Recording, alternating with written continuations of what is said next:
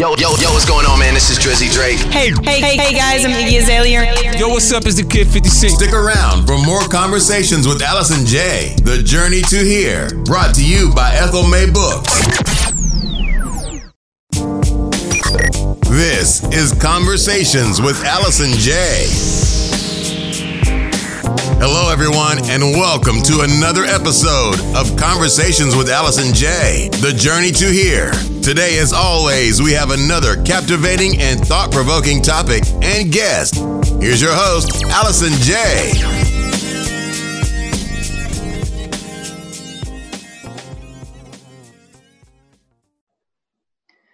Hello, and welcome to another episode of Conversations with Allison J. The Journey to Here. I'm your host, Allison J. Today, I'm delighted to welcome our guest, Andrew Morris. We're going to be talking with Andrew on the topic of From Prison to Politics The Journey Through IPPs and the British Prison System. Many people have never heard of IPPs. I know I definitely didn't.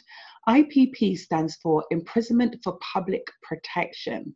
Now, IPPs, the act was written in 2003, it was enforced in 2005, and it was finally abolished in 2012.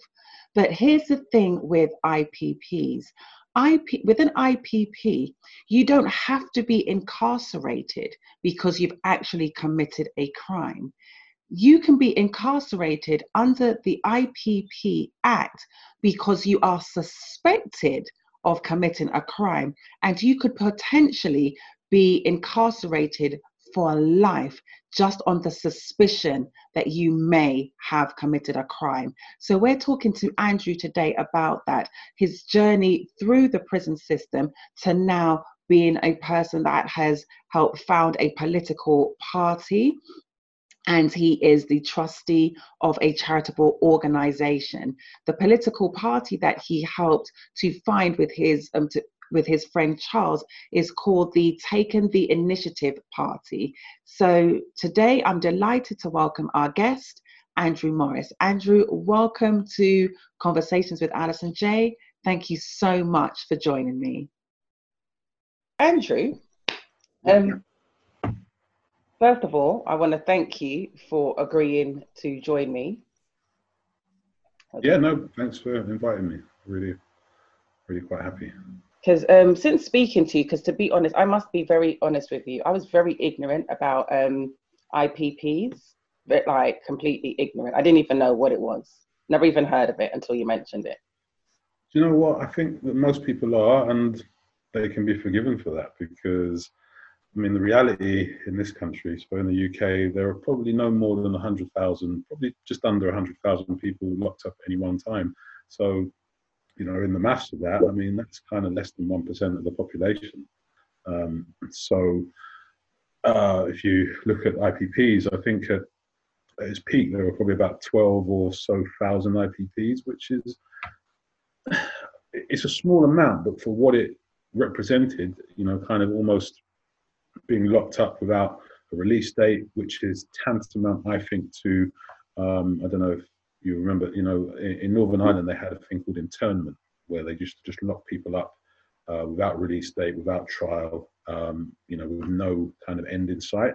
Um, some people might think that's a bit extreme, but that's how it felt to me. You know, it kind of felt like there was no no end in sight. So, um, uh, you know, I don't blame people. I mean, very often I have conversations with people and they've never heard of IPP. And then sometimes, you know, in recent times, there have been documentaries about IPPs, so people have heard about it.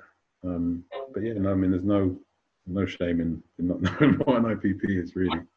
But the thing is, even that the because I think you know what it is as well. There's a lot of times that if something doesn't directly affect you, you a lot of us are just like completely ignorant to it. Because I know I definitely was because I'm looking at it thinking hoping and praying that at no point in my life will I be at the other side of anybody's justice system.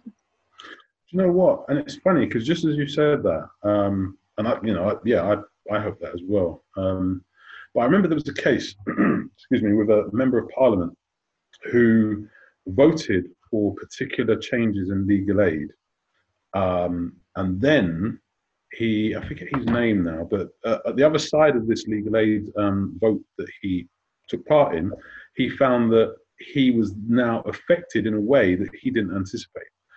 and what happened to him, this MP, he was quite a well known MP. I think he was Deputy Speaker of the House of, of Commons for a while. And he was accused of a sexual uh, offence. And as a result of having the amount of money that he had, he couldn't benefit from le- legal aid and ended up spending all this money trying to defend himself for something that he says and maintain that he was innocent of. So, you know, that, this is the way things go. You know, you don't really feel something until you're, you know, you've been affected by it. And I remember years ago campaigning around um, deaths in, in, in custody and that kind of thing. I remember giving somebody a flyer. I was, I was, about 17 years of age at the time. I gave this guy a flyer and he looked at it uh, and gave me the flyer back. And um, he said to me, "No, I thought it was for a dance or something." And I said, "Well, let's hope that no one, you know, that you know, is ever affected by something like this." And he gave me this look. And then you know what? He took the leaflet back. Yeah. Um, and this is the thing is that, and the funny thing is, is not funny, but I've never, by the grace of God, been directly affected in it. So while I've known people um, you know, that have been friends of the family or friends of friends who've been, um, you know, that lost their lives in custody. I've never uh, been directly affected mm. in that regard, but I still choose to get involved where I can um, because I think that in, you know any death is one too too many. Um, I think the figures are slightly wrong, but I remember reading recently that um, over hundred people of colour uh, since 1990 have died in custody or following contact with with with you know with police. Um, I think it's a lot higher than that actually. Mm-hmm. Um, I think those figures are slightly modest. Um, but you know that was one of the things that I was really, um, for some reason, drawn to. I had a really keen sense of duty to um, calling out injustice uh, and, and, trying to fight it wherever I, I could. Mm. Um, and that hasn't changed, I don't think. I think that I just choose to slightly do things slightly differently. Because thinking about it and going back to the point you made about the young man when you were handing out the flyer, it's hmm. in one respect, you know, you can't really blame him because it's one of those things. Sometimes when you're out and about, you're going about your daily business, you're completely in a, you're just, your mind's away focused on what you are set out to do. And then, yeah. you know, and, and so you see something and you don't mean to be insensitive insensitive to a subject or even ignorant to a subject but it's one of those things where you look at it and you just you know you're just not expecting somebody to give you something so deep and meaningful mm. i mean personally i don't think i would have said oh i thought it was for a dance though do you know it's funny because that was, I mean, that's going back a long time. That's going back over 20 years. Mm. Um, and I think the equivalent of that today is probably WhatsApp or, you know, Facebook or what, you know, whatever these apps are, because a lot of people get, I mean, I, I, know I get lots of stuff. People send me lots of stuff. And I've got to be honest, probably about 90% or more of it, I don't look at because I just don't have the time. Um, and if it's not specifically from somebody I know or a source or you know somebody that I think, oh, okay, I'm going to look at this because they sent it to me for a reason, then I can't look at it because otherwise I'm just going to wash my brain in stuff that probably is either irrelevant or isn't particularly of interest to me. So in that sense, I get it. Mm. Um, but yeah, I think that those apps are the equivalent of you know the flyer in the hand 20 years ago. In that day, yeah. Give me one second. I just need to switch my heating off. I can hear it. I don't want it to pick up on the recording. But um, to your point, it's it's interesting because thinking about the WhatsApp messages and so on, it's I think because so many people now have, and I'm going to use this, not wanting to sound controversial, but possibly going to, they choose to live in such ignorance because the amount of things that I've seen sent to me on WhatsApp and some of these platforms, I think that's the reason why I don't pay attention to probably about 95% of it. Because mm. when you look at it, you think, do you people not like fact check or research? Do you just blindly forward things? And I think that has because back in the day of flyers, you don't you, you didn't really have that many people handing out flyers unless it was for something important. For example, unless it was church people or, Yeah. or politics or, or, or, or a dance. So back about 20 years ago, those really were the three like main groups of people that would hand out a flyer, right? Hmm, that's true. Yeah. So so so you weren't as bombarded with things. Mm. It, so you could, if it was for a dance, you know that there was always a dance going on. If it was for a church, you know that there's so many different denominations of churches around the place, and you know there's political parties and people camp- campaigning. But now, the way that misinformation is flying mm. about the place, and there's some WhatsApp I um, messages and things, and I mm. know this is going to sound very terrible, but sometimes depending on who's sending it to me, depends on me just kind of thinking, am I going to open it? Am I not going to open it? Can it wait like six or seven days before I get to it? Because chances are it's going to be something that they saw, something that they forwarded that and a prime example, especially since COVID has started, all the cures. For, um, I saw this one where they were talking about the pH level of COVID, and they were right, and then they were saying that um, COVID is like an eight point five. So anything that you eat that is above that, you're safe. And then they put something like, and then they put like the best foods to eat. And I Mm. saw up there at a nine point something was lemons. And I'm thinking, hold on a second. Now, I know I left school a good 30 years ago. Really? Yeah, I know, right? and however, I remember the pH balance and scale, and I remember it wasn't that high. That's seven somewhere, wasn't it? Seven. It, it goes up to 14. Oh, right. Yes. Yeah. So seven is the middle.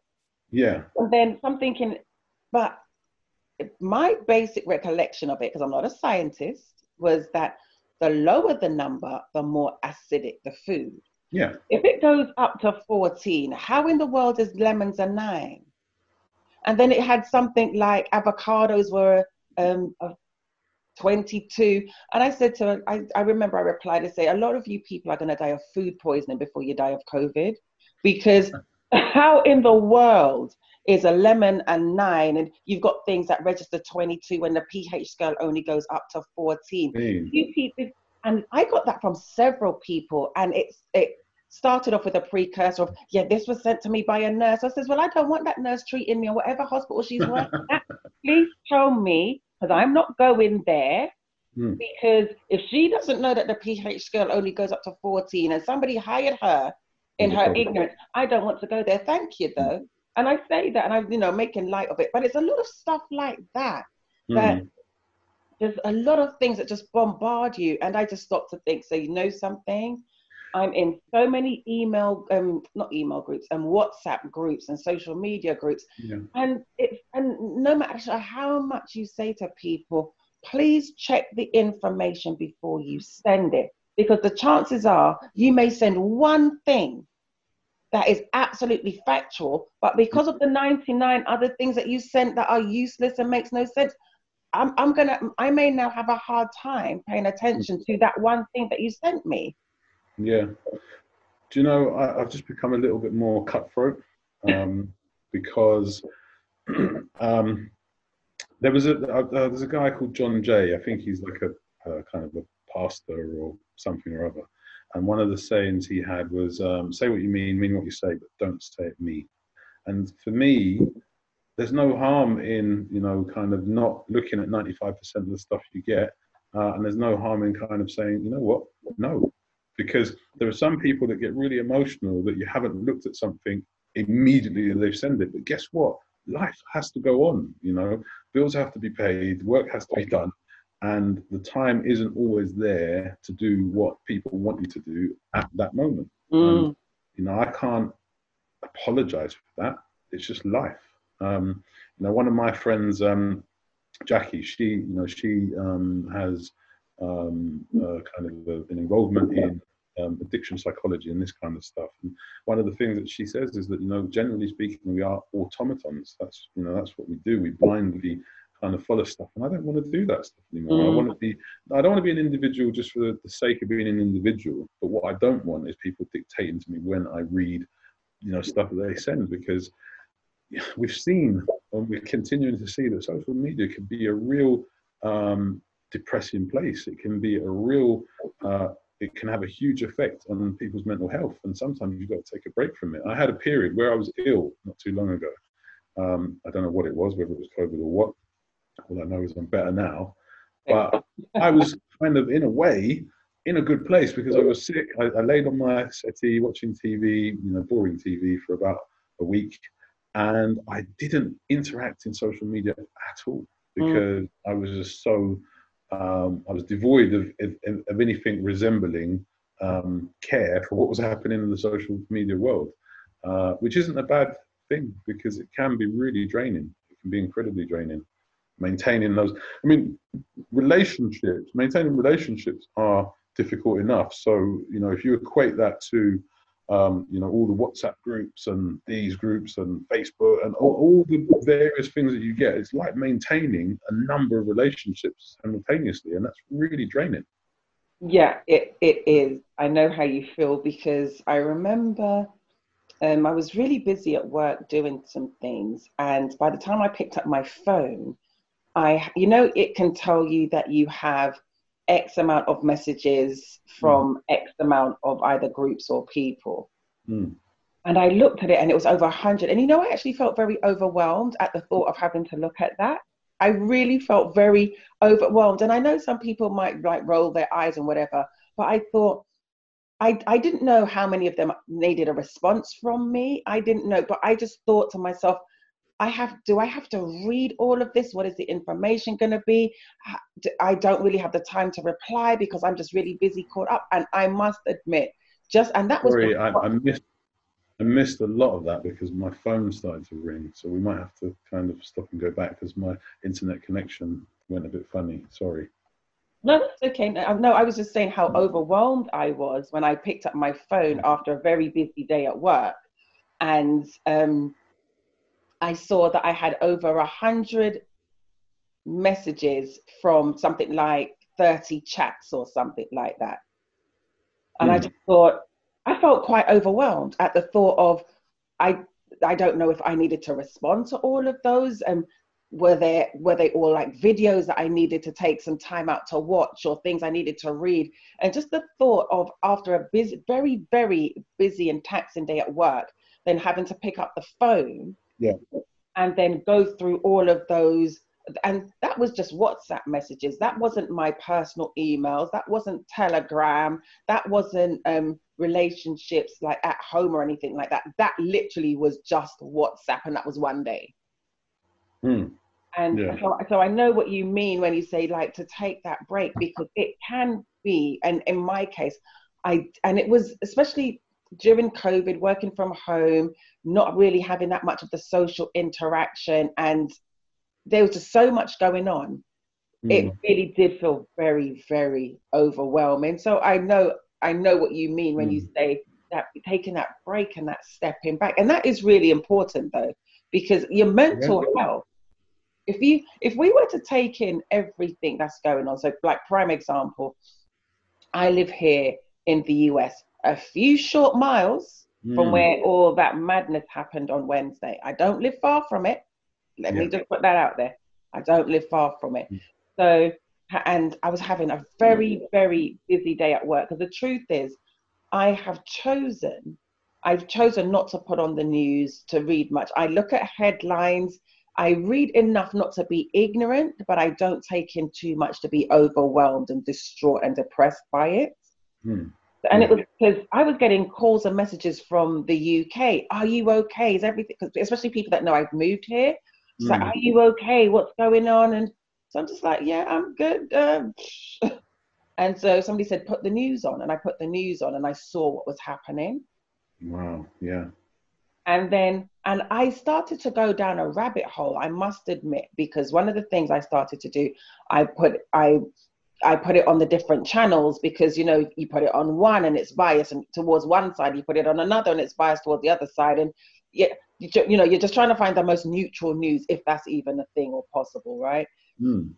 So I, I put that on, and then I started to read the WhatsApp messages. Then I started to get the emails, and then the text messages, and people calling me. It's like, "Are you okay? Stay safe. I know that you're not that close to it, but you're close enough." And and it's just like, wow, wow. Mhm. And then because obviously born and raised in the UK, I still have a very very keen interest in what's happening over there. hmm Yeah. And so it's just like, okay, this is this. The, the, the last few days have been very, very overwhelming. Mm. where you could run the risk and then what i was starting to look at as well because being a minister born and raised in church i then started to go on the social media pages of all those ministers that were prophesying that how you know the how this election was going to turn out so i was looking and you know what it is you, you, you can get caught up in the comments right you get your popcorn and you get a drink and you just because i'm just here for the comments just to read Mm. and, Yeah. and and the next thing you know, an hour and an hour and a half can go by when you've done nothing, Mm. consumed things that really don't sit well in your spirit. Yeah. Well, talking of sitting well in spirit, I'm just wondering what will happen with. I mean, I don't want to get too caught up in that, but what will happen with WhatsApp? Because I'm hearing lots of people talking about this new thing in the clauses that says in recent times that um, by a certain date, I think in the next couple of weeks, uh, if you don't kind of opt out, then WhatsApp and Facebook will have access to your contacts, um, you know, in your phone and all this kind of stuff. Um, and a lot of people are saying, you know, they're messaging me saying, look, one, have you seen this? And two, are you going to kind of stay in it or are you going to opt out? And I'm just like, mm, do you know what? Um, I've got nothing particularly hiding. I mean, I don't want them to have access to people's information in my phone. Um, so it maybe I just go back to text messaging. You know, I might just um, kind of, you know, um, get rid of the the WhatsApp and Facebook. But I have found the Facebook useful because I've tapped into people who I haven't seen for a long time. Yeah. And although, you know, much like people that have come to you and kind of said, "Hang on a minute, you're around the corner. Are you okay?" There are people that I haven't seen for literally years because of you know my absence. Um, and Facebook was the Gonna go into that. Facebook was the quickest way to connect with some of those people, and it's been really good to connect with them. I've met up with a couple of people from school that I haven't seen literally since we left school. How many years ago? Um, I can't even think how many years ago it is. It's going to be kind of twenty-ish. Um, my maths is terrible. It's about twenty-seven years, something like that. So not far behind you. Good, I'm not on my own out here. but um, but and the thing is, the truth of the matter is, all these things they all have their uses, they all have their purpose, don't they? Mhm. Because for me, having moved away from the UK almost nine years ago, keeping it has been WhatsApp has been such a valuable tool in me being able to keep in touch with people around the world without people having to stop and think of, oh my gosh, it's going to cost me a fortune to call her to to keep connected. I've been still able to watch my family members that were little when I was there growing up because I've been able to get videos sent Mm. to me of them that's not going to cost anybody a fortune to send or anything like that. So absolutely, absolutely has its uses and purposes. However, if it's going to be something where that whole big brother is watching thing, I don't know how comfortable I would start to be Mm. with that. But then, having said that, that's something that I've been hearing going around for at least a good three years now, anyway. Hmm. So it's now to like, okay, to look into it's like, okay, is it true this time? Yeah, yeah, yeah, that's true. Because I mean, I remember years ago um, um, being in uh, a particular space. We'll come to that, but uh, having access to a, a phone and, and kind of getting into the WhatsApp and stuff. And I remember this thing that was going around saying, "Oh, if you don't do this, then they're going to be charged to use WhatsApp," and that never did happen. Exactly. Um, so this is the thing about you know all the fake news, and it's worrying. It just what what makes me quite frustrated and sometimes borderline annoyed, um, to put it mildly, is the time that people seem to have to create the fake news. Because I really don't have the time to read it. Um, but you know, some of these these memes and things that go around, and I just think, well, some creativity's gone into that. It's taken you more than a couple of hours to produce that. Why? You know, for what purpose? And it reminds me. This is the. I'll tell you this story very briefly because um, I never did get it, and maybe you can kind of help me out. When I was um, about I don't know 11 or 12, I used to enjoy going to my cousins in in the west of London because um, I was an only child. So I'd go to my cousins. There were three of them. It was nice to hang out and be with you know other people in the absence of having my own siblings. And uh, one day we've gone to the shop. We've gone to a 7-Eleven. I don't even know if they exist anymore. Um, you were still around. yeah. Well, I don't know about here, but um, we've gone to this 7-Eleven, and this girl's come up to me and she said to me, um, "Oh, you, you know, you look really." I think the words she used was uh, really fine, but even before fine actually was one of those words that was in the you know the kind of uh, the vernacular that we all use. And um, and I got all excited because I've never been chatted up by a girl before. Um, and she gave me this number. So I rushed home like uh, the sap that I was uh, to, to ring this this woman. And I'm so I'm ringing this girl, and I rang, and somebody's answered the phone and said, "Don't know what you're talking about. Don't know who you're on about." And I was just like, and I'm scratching my head, and then um, I'm having a kind of a Homer Simpson moment because I, I, did the same thing, you know, in that Einstein um, uh, saying about doing the insanity thing, you know, doing the same thing, expecting a different result. Because I rang the number back again as if the result was going to be different. Just in case you misdialed, though, right?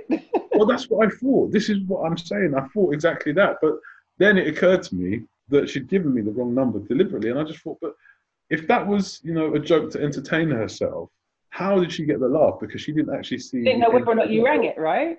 Yeah, exactly. So um, I don't know. I mean, this is how my brain my brain is a little bit nuts like that. Okay, so I know from the other side of that because I've never just deliberately given somebody a wrong number because without it being a case of you know back in the day when you were out, you were at a dance, and sometimes guys would press, make you feel pressured, mm, yeah. And it's just like you know and rather than get um be on the receiving end of their wrath you would just give them a fake number. I know i've been on that part of it where it's been a case of you're at a dance a guy's seeing you he's chatting you up doesn't really want to take no for an answer.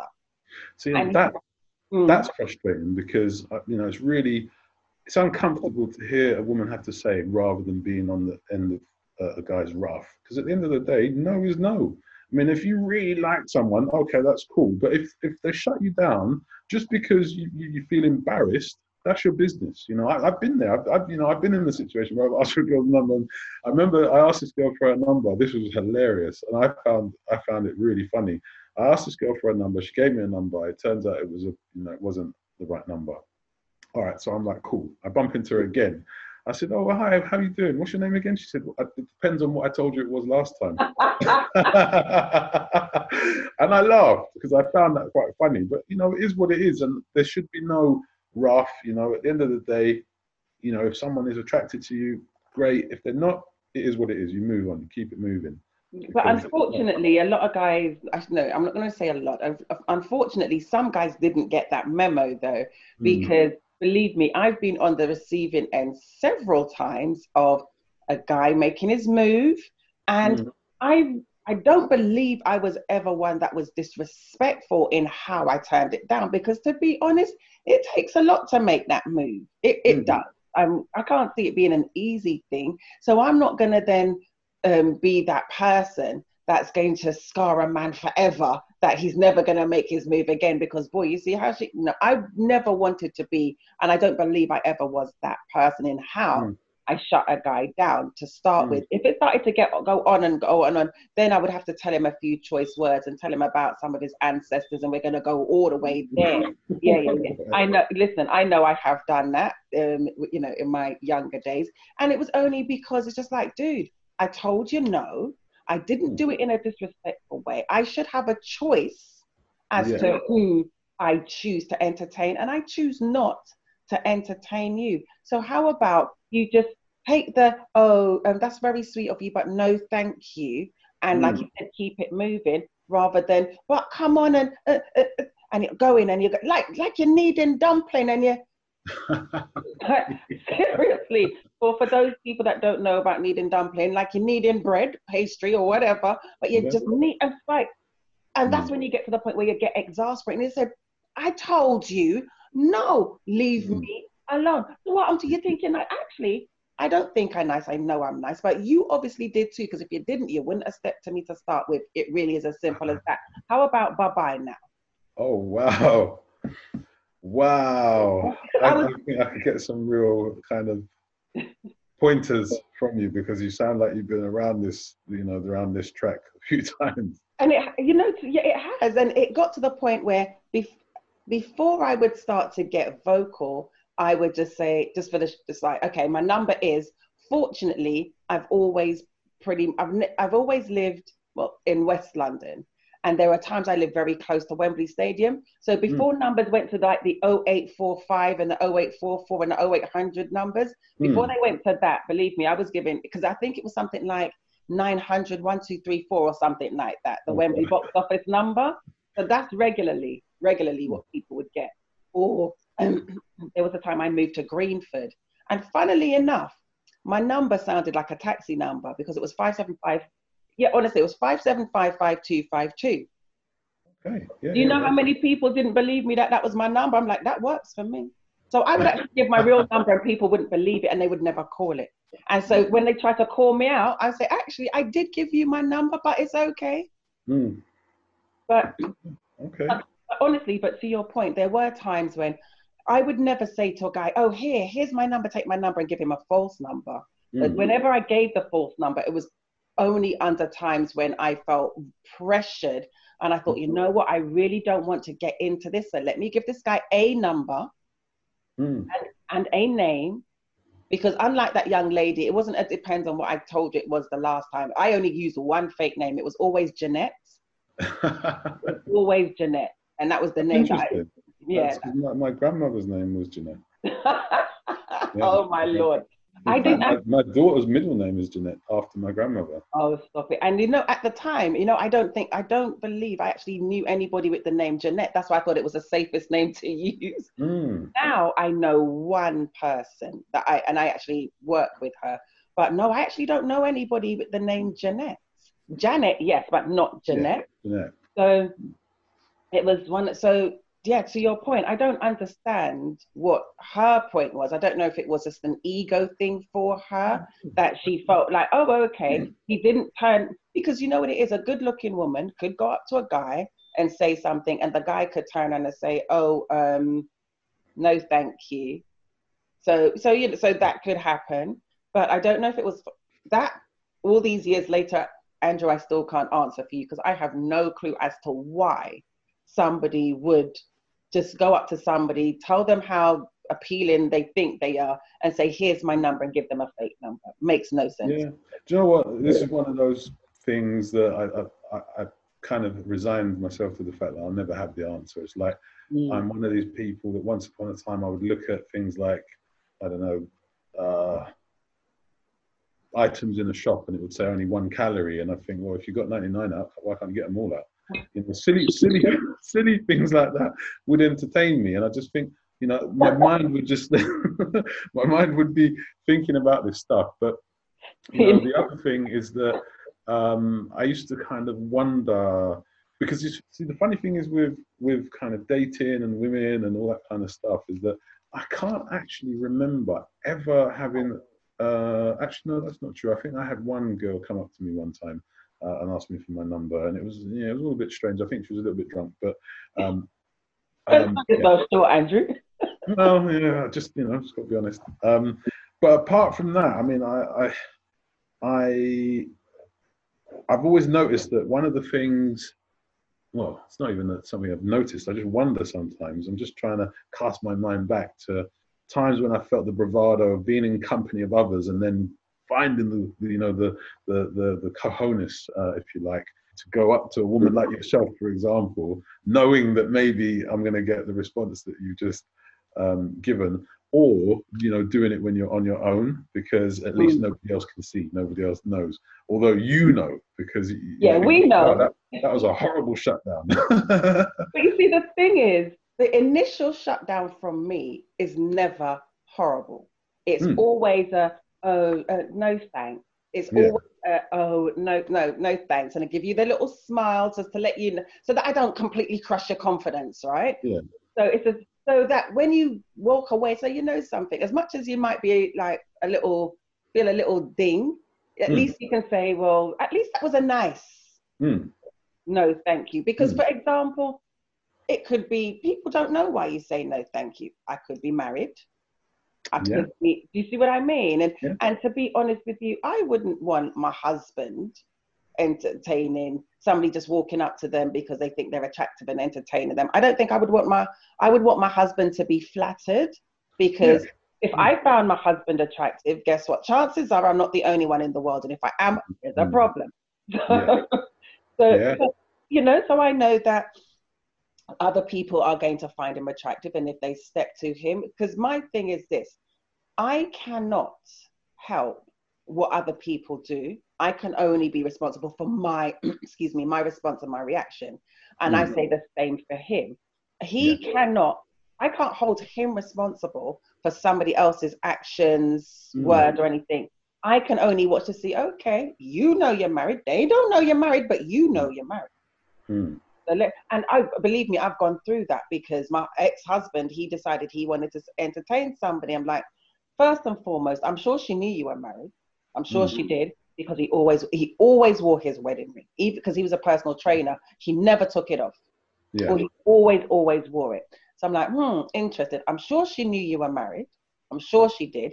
But even if she didn't, you knew you were married.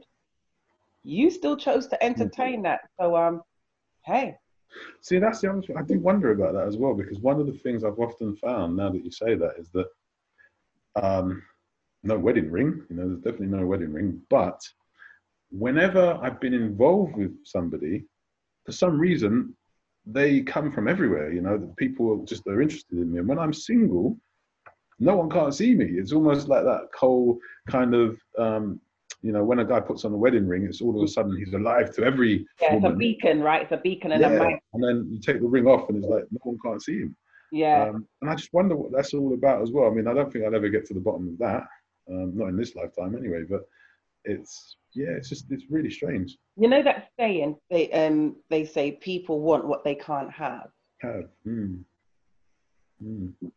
And I think that could be an element of it. People want what they can't have. And also, I think, again, that in some aspects, people, some people are drawn to uh, that married man or that married woman because if they're marriage material, then hey, Mm. they're not some loosey goosey kind of going on Mm. around the place. That's one thing. Because I, I and to be honest, I honestly I don't know what it is. And then you've got some people that, you know what, I'm fine with them being married or in a relationship or whatever. Because the truth is, I don't want a relationship. I just got an itch that needs scratching every once in a while. And again, none of them no, but you know what I mean? I, I think especially in the field of being a life coach, I think I gosh, and a life coach and a mentor, I'm thinking to myself, I, don't know if there's much, and especially being the age that you are, you go around the mountain a few times and you have your own experiences and hear of experiences of others. I'm just like, I think there's very few scenarios left that I either haven't heard of or that could surprise me. Mm. Yeah. but honestly, I, I don't know what it is. And I think in some respects as well, people see that person that's married and they want what they have. Yeah. Yeah. I think some of it is that they want what they have. Do you know? Yeah, that's interesting you say that because I mean, worryingly, year, some years ago, I saw um, a lady who was older than me, and she wore a ring uh, when we, you know, when we got involved because she wanted people to believe that we were married, and I was like, why would you do that? Um, you know, what what is it all about? And I, I did get really concerned about that. I mean, it didn't last very long. We went our separate ways, but you know, that's another story for maybe for another time. Probably not, probably not on a recorded um, Zoom, but anyway. Um, uh, but yeah, no, I just found that really odd. So in that sense, yeah, I, I get that because people often do want. It's like that whole thing about keeping up with the Joneses, isn't it? You know, Mm. your friend's married or your friends had a baby, so you want to be married, you want a baby, you want a house, you want a car, you want a better job, what, whatever. I mean, I don't know. I don't know. Um, you know, I'm just kind of happy to do what I can with what I've got where I am because, you know, that's all I can do. Um, and I think I'd get very tired. I mean, I did love, there was one pastor, he had lots of really good sayings, and I've, I've held on to them, you know, quite dearly. And I remember him looking at me one day, he said to me, You know what? I said, What's that, pastor? He said to me, uh, You know, in life, if you feel that others are leaving you behind, you know what you need to do in it? I said, What? He said, You need to run faster, my friend. Oh, And I said, You know what? That, that's, you know, it's common sense, but yeah, it makes sense. mm. Um, and um, yeah, I mean, he had lots of little sayings that used to just tickle me a little bit. No, but I like that one because it, it's Yeah. but it's true though. You you need to because me before I start running faster though, I Mm. start to look at which direction they're running in. Wow. You see, you see, you're the person that's like, well, if you got 99 calories out, why can't you get the other one? I'm that person because Yeah. I, I do take that step back and I'm just like, hmm, let me stop and think about this. I, Yeah. I can be quite impulsive. Don't get me wrong. There, I, Mm. I can be very, very impulsive. But when it comes to certain things, like, okay, they're running faster, but what direction are they running in? Is that the direction I even want to go? Yeah, yeah. Well, I mean, it could be that you're running, you, you know, what the direction you're coming from. You know what's back there, and you know, you they could be running into something far worse than than you're going away from. So, yeah, yeah. So- But one of the thi- uh, another friend of mine, um, not the pastor, but this friend of mine, he had this saying. He's just like, be careful of the company that you're keeping. You know, he said because if you're hanging around with nine negative people, guess who's going to become number ten? You know, again, really common sense stuff, and it's just all about that. You know, just because people are going in one direction, do I actually need to go in that direction? Exactly. You know, again, it's what you were saying about herd mentality, right? Because, and um, as you mentioned that, it brings to mind a blog that I had written and put on my website, and it's called Guil- Guilty by Association. Hmm. Hmm. Because it, how many expressions and sayings do we have? Birds of a feather flock together. Be that good or bad. Yeah, Tell me who your friends, and I'll show you who you are. Be that good or bad. So I did write. I actually did write a um, a blog, and I put it up on my website about that guilty by association. Mm. Watch the company you keep, because growing up, didn't come- didn't our parents and grandparents always told that you know, watch your friend and companion and them. We were Mm. always told. We were always told that yeah, always told that. And admittedly, it was always if they saw us with somebody that they didn't think had a, was of good character. yeah, But it's a shame it wasn't drummed into us more that that expression also applies to the good company you keep, the good, yeah, because we always put that with a negative connotation because of how it was told to us. Mm. But that can, can actually apply to if you're doing good things in the community, if you're around positive, forward thinking, forward moving, people watch the, the friends and the company that you keep. Because yeah. if you're around nine positive people, guess who the 10th positive person is going to be? Yeah, yeah, it's so true. And you know, it's funny because um, you give me some nostalgic moments here. You know, because I can remember some years ago, I I went for this job. It was in Northwest London. It was in Camden, mm-hmm. and I was late for the job. I was late. I planned everything down to you know the the the minutiae of my route and timing and all this kind of stuff. And I got there late. Anyway, as I arrived there, the lady behind the desk said to me that they're waiting for you. Good luck. And I said, I bet you told everyone good luck. She said, Actually, no, I haven't. And at that moment, I don't know what it was, and I don't seem to get these moments much anymore, and I really need to tune into it. But at that moment, I thought, you know what? I'm going to get this job. So I've gone into the interview, and there's three people in there, and one of them is a retired uh, probation officer, one was a retired tax inspector, ooh, uh, and then one was um, the director of the organisation. And so I sat in front of them, we did the interview. Um, they weren't really um, kind of apps and mobile phones back then, even though I'm not that old.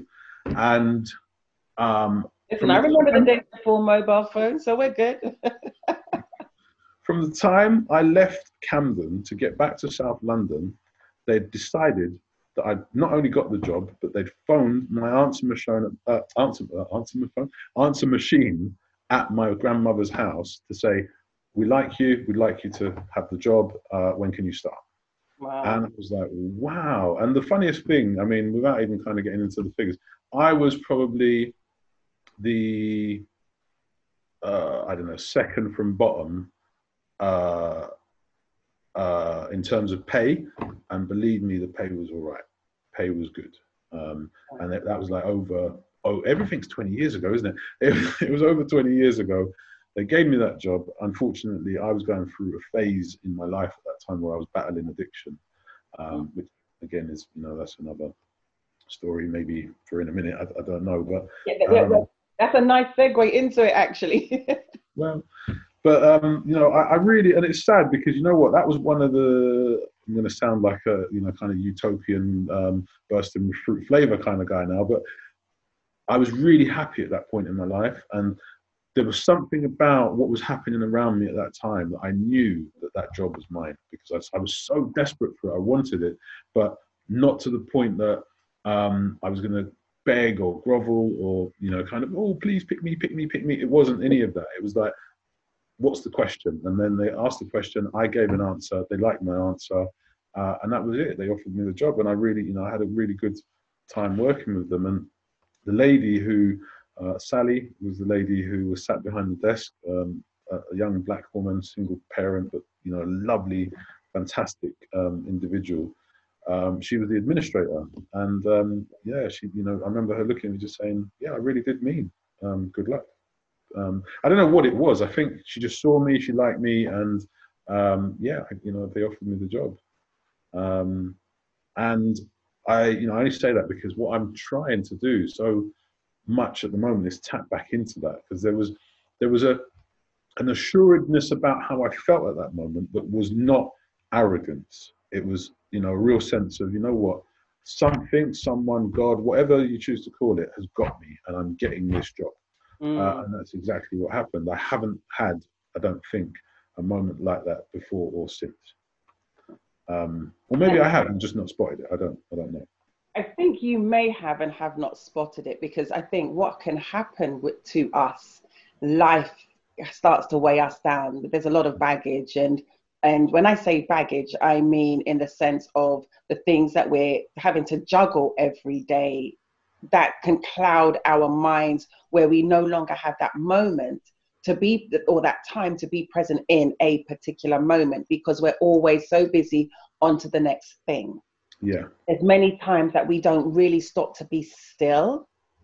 And I think sometimes, because if you think about how you were at that time, um, where you were personally, emotionally, mentally, spiritually at that time, yes, you would be more aware of these things because it's the, it's the, the same thing nowadays where it's not that it's possibly not even happening. A lot of the times now we are so busy with things, we are now oblivious to some things that are Yeah. still happening. But I don't believe they stop. Hmm. I honestly don't believe they stop. I just believe it's a case of us being aware that they're still happening. Yeah. Like, how many times have you been so caught up and focused doing something that you take a breath and you look up and you say, Oh my gosh, is it still raining outside? Yeah. It never stopped raining, Yeah. but you were so consumed and caught up in what you were doing, you Hmm. completely tuned it out, zoned it out. And then when you take that stop and that breath, that it's still raining. Well, I didn't even realize it was still raining, you know. Or the one where, oh, it started raining. I didn't even know. Oh, it stopped raining. I didn't even know. Do you see what Mm. we've all done that? I've had a few of those days recently. Trust me. Do you see- exactly. Do you see what I mean? Where it's a case of, like I said, it's oh, it started raining. Okay, yeah, it has been for a while. You just didn't you didn't even notice when it started, or Hmm. it stopped raining. You didn't even notice when it stopped, or it Hmm. was still raining. You didn't even realize that something was still happening because Yeah. you were just so focused, so consumed within that thing that you were doing. And that Yeah. I but I firmly believe that experience for you never stopped. Yeah. Other things clouded it. Hmm. That- That's that's my bit of inspiration for the day. I can go to bed now. I'm kidding. Again? Considering it's literally only like one o'clock in the afternoon. Do you know what? I, I don't mind a nap in the afternoon. I got to be honest. I don't know if that's just the, I don't know what that is, but I just I like a nap. no, I'm kidding. Um, or, or you're still in your youth because babies nap. No, I don't like to nap in the afternoon because if I Mm. nap, that's it. I can't get to sleep that night. I'm going to be up. Do you know what it is? It's related to incarceration. Um, because one of the things about prison is that if you're in um, one of the higher category prisons, so A, B, or C cat prison, at some stage after the you know the kind of the morning education or morning work activity, you have your lunch and you you put behind your door and there's not a lot to do. So it's either watch kind of daytime TV, which I didn't really like to do, or have a little nap and then prepare for the afternoon's activities, um, which again would be some form of work or educational activity. Um, the educational stuff, if it was open university, I, I really enjoyed it because I felt I was getting more out of it. But when it was the internal educational stuff, which was frankly not really worth a lot, um, it, it was I found it mind numbing. I, I really did at, at times. Um, but I just pursued other things, and um, yeah, that's where this, this kind of napping in the afternoon came from. It would be like "Oh, behind the door, have something to eat. I mean, there was there was rumors. I don't know if any of it's true, but there was rumors that years ago in prisons in in in this country, uh, food and you know I, I take um, uh, kind of a, a disclaimer here um, that because I don't know if it's true and um, it is what it is, but there was rumors that uh, food was laced with bromide in. I did hear that from men in prison in the UK. That yeah, and some of the horror stories I hear over here in the US, like, maybe they should be the same. Well, I, Yeah, I, I that is something I've heard about putting bromide in their tea. I Yeah. that I heard that, but that is something I heard. Mm, mm. Yeah, so I, I mean, I don't know. I mean, because I, one of the things I did notice is that sometimes you'd have some lunch at what lunchtime and um, uh, or lunchtime-ish, because actually in, in prison lunchtime was kind of around half eleven, quarter to twelve. It, it varied, uh, and then you'd be banged up literally from about kind of twelve o'clock-ish till about half past one.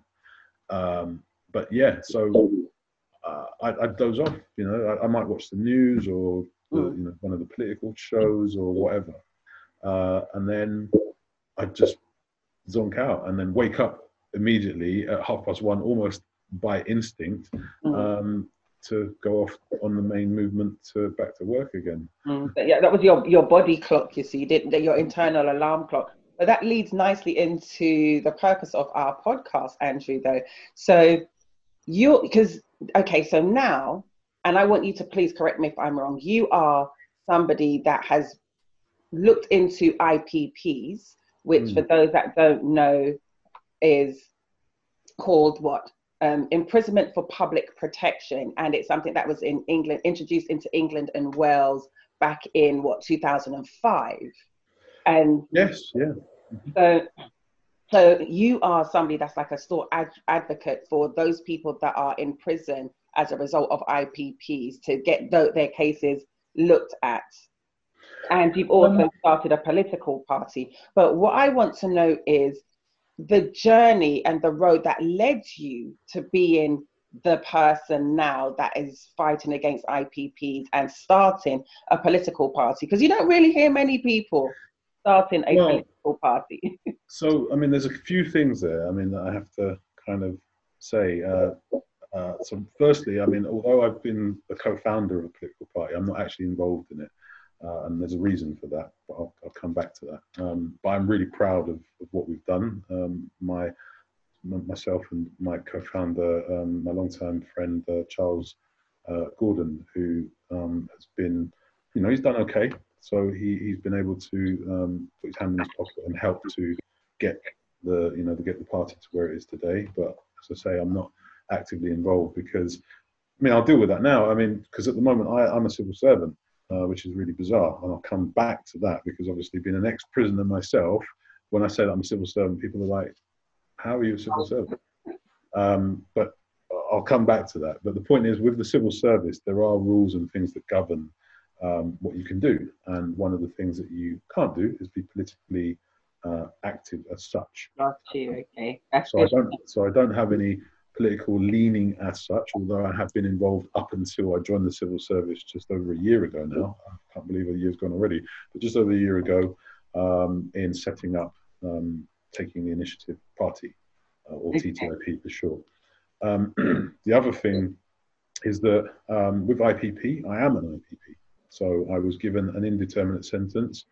And so that some of the history to it is that in 2003, the legislation was written, and as you rightly say, in 2005, you know, the first IPPs were given out, and the whole idea was that people, the whole idea was that maybe a thousand people, um, I don't even know how they came to that. It's kind of an arbitrary figure in my view, um, which will become a bit more clearer when I say what I'm going to say now, which is that the whole idea was it was going to be aimed at a thousand of the most serious, uh, prolific, violent offenders. Um, I don't know who came to the conclusion that there were only a thousand of them in the whole of the UK. The UK, right? There you go.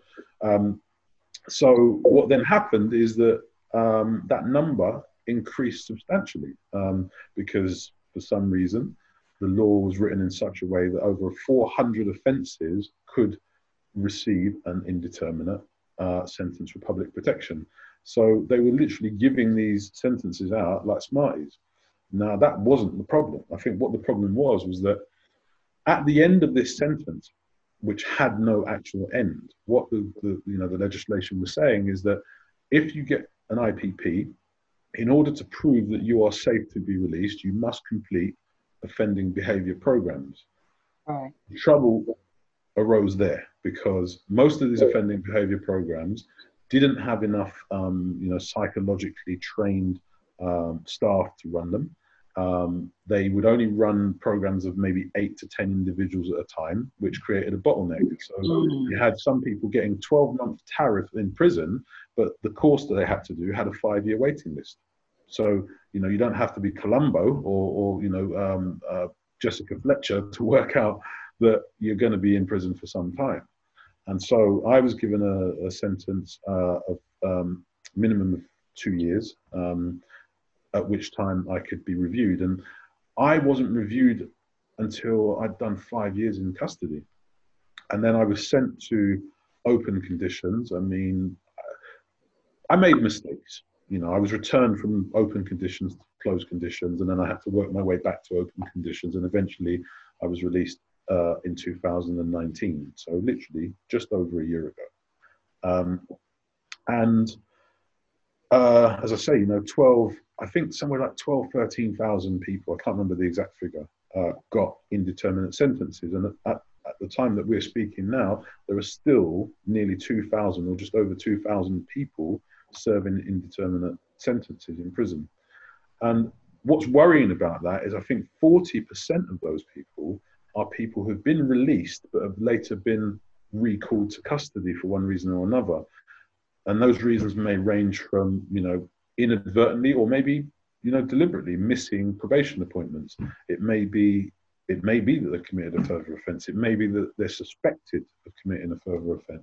Or it may be uh-huh. Sorry, you say suspected, so there may not be any actual evidence that they have actually committed an offence, but just because they're suspected, they could just be called back to prison, well, whether yeah, or not they did. Yeah, absolutely. Because see, one of the difficulties with this sentence, and I, I kind of get it because some people do kind of get upset at the fact that the whole point of IPP is to protect the public. I get that. Mhm. But at the same time, one of the license conditions that IPPs and most people actually who go to prison have is that it says you must be of good behavior. Now, that's a really broad uh, term because you know you could be you could be in the wrong place at the wrong time, uh, get arrested, and that probably will generate a recall, even if you haven't faced a charge, because the fact is you've put yourself in in the eyes of the system in a position where you've been uh, uh, arrested. So, for example, um, we- you know we're now in effectively in lockdown, uh, and we have been intermittently for a year now Yeah. um, effectively. Um, so in, in the UK, there are COVID regulations and there are reasons that you should go out and there are reasons that you should stay at home. And so if, um, you know, that there are some figures out, and I believe they're accurate because they're published by the government, so they can't be wrong. I wouldn't have thought. But, well, I say that, but what I say what I say is this because I I, I had a chat with a police officer um, during the summer, last summer, and this officer stopped a young black man very close to where I live, and I wondered why. And I just said, "What's what's going on?" And they said to me, "Well, you know, we're just having a chat with him. We want to know why he's in the area." And I said, "Why?" Because you know, I'm a father, so I just I, I want to be. All right, I have a little girl and not a son, but I, you know, I, I'm just a bit concerned that why is he being stopped and why you know nobody else is being stopped here. And it turned out that because he was wearing his hood and he was wearing a face mask, they wanted to uh, interact with him. And I just thought, but he's been told to wear. I mean, all right, it, it was kind of summery, but it was it was a bit chilly, so he had his hood up. Nothing wrong with that. Um, and he's wearing a face mask because he's been, he's been told to wear a face mask. The whole world have been told to wear face masks, not But just one particular place. The whole world, we all have been. So there you go. But you know, so but for a young black guy, you wear a face mask on the directive of you know governance and government, and, and then you're stopped for it. You're stopped by police officers. So I, I asked questions, and uh, one of the things I said to this officer was, um, I'm just a bit concerned that 22,000 uh, young black men have been stopped in this lockdown alone. And her response to me was frightening. So there were two things she said to me. Firstly, she said to me, "How many white people have been stopped?" Uh, and I've got that on video. Um, she said, "How many white people have been stopped?" And I said, "I've no idea because I'm not white." So you know, in that sense, I've got to be honest with you. It's not not that I'm not Mhm. disinterested. It's just not relevant to me in that regard. You know, at, at this moment in time, because it's like the whole Black Lives Matter thing. It's not that all lives don't matter. It's just kind of like you know what. You know, there was that analogy about you know the um, all buildings matter, but this one's on fire. Exactly. You know, Exactly. it's that kind of analogy. But then the other thing she said to me was, "Where do you get the figures from?" Because I said to her, disproportionately, black men are nine times more likely to be stopped and searched by police than any other group. And she said, "Where do you get the figures?" I said, "The Home Office," and it's troubling that you don't know that. Right. No, the thing is, whether or not she knew that, the fact that she was barefaced enough to ask you where you got the figures from when it's public knowledge, Hmm. just like, because to me, it's a case of does she not know that, or is she just trying to be a smart mouth? Do you know what I mean? Well, I mean, it's funny. I mean, I need to get the video uh, back again because I, I broke my phone, but I've still got the, the Mm. video somewhere. Um, and believe you me when I tell you, I mean, I'm not, um, you know, inflating or conflating anything to do with it. It's exactly what she said, word for word. And I was just, I was really troubled by it. Um, even recently, where I live, I mean, where I live is not um, fancy. Uh, it's a nice little flat uh, above some shops.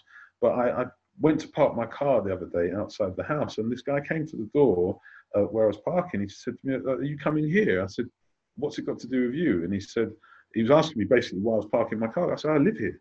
He said, "You live here?" And I'm just like, "Well, this place isn't fancy, but Mm. yes, I live here, um, and it's you know it's really got nothing to do with you." And it's just it, it is worrying sometimes when I kind of see this stuff because um, it's almost like I don't know. I mean, I can't put my finger on it, but there's just this kind of sense of uh, I hate to say it, but you know, racism is just so it's alive and well. It really is.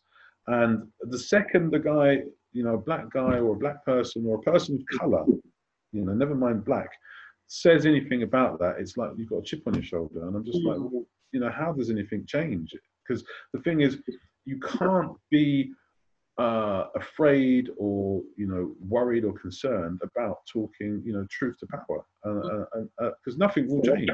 uh, and the reality is is if if you um, are going to make the rules then why do you need to cheat? You know the rules that you are um, kind of you know enforcing around lockdown and all this kind of stuff but yet you're going to stop a guy because he's wearing a mask in an area that you're wondering why he's in that area. He lived in the area and i spoke to this young man after Mhm. He's 18 years old. He lives in the area, and he was coming from his work. He came from his job, so he's, he's not up to no good. You know, he, he's not doing no nonsense. And guess what? There was nothing on him when they searched him, even though they told me they weren't searching. They were just talking to him, which was a lie because you can blatantly see on the video that I took that he's being searched. My goodness. You know, And And so, so- things like that. I mean, what happens in cases like that? Is there anything that can be done, or are they just completely justified for stopping somebody at moments on their way home from work, moments away from where they live, but because he's wearing a mask and he has a hood on his head, that gives them the right to stop and search him. No, and he's not behaving suspiciously or anything like that in any way, shape, or form. Well, you know, funny enough, one of the things that we're kind of working on, you know, one of the things I do, one of the other hats that I wear is that I'm a trustee of a, a, um, a small charitable trust. And what this charitable trust is doing is not, you know, exclusive to any um, particular uh, race or culture of people, mm-hmm. but it's working on homelessness, it's working on um, kind of education, entrepreneurship, and that kind of thing. But um, one of the things that we're working on is a stop and search project because we're interested in some of the cases that have taken place. Like, for example, there was a recent case with a bank manager uh, who was um, stopped, searched, and arrested. Uh, not arrest, uh, sorry, not convicted of anything because he'd done nothing wrong. He was a straight-laced individual. Um, he lost his job because he was suspended, and then when he went back to his job, he was uh, taken on at a lower grade, uh, which I think is just demoted outrageous. Um, but this is all because of interaction with the police. So something really does need to change. It really, really does need to change. And so, in that sense, what I do, I mean, in the civil services, I work for a department that deals with complaints um, about um, custody, um, not police stations, but uh, prisons, uh, detention centres, that kind of thing. And some of my colleagues they investigate deaths in custody, so any mm-hmm. fatal incidents, and um, I'm in a team that we you know we deal with complaints from. It can be the most, uh, you know, it can be the most simplest seeming thing, like you know a prisoner who has spent money by direct debit to have a newspaper delivered regularly, and that newspaper doesn't appear, mm-hmm. to uh, something more serious, like you know um, people that are, are, are kind of you know being harassed and bullied, or allegedly, I should say, uh, harassed and bullied by staff in, in custody. Um, and, you know, I'm really grateful for the opportunity because what happened was that the former Director General um, of the Civil Service, who's now retired, came up with a plan and said, well, you know what, if the government or, you know, as a society we're asking employers to take on ex-offenders, then we need to kind of put our money where our mouth is. And I really have to salute that guy. Um, his name is Sir Mark uh, Sedwill.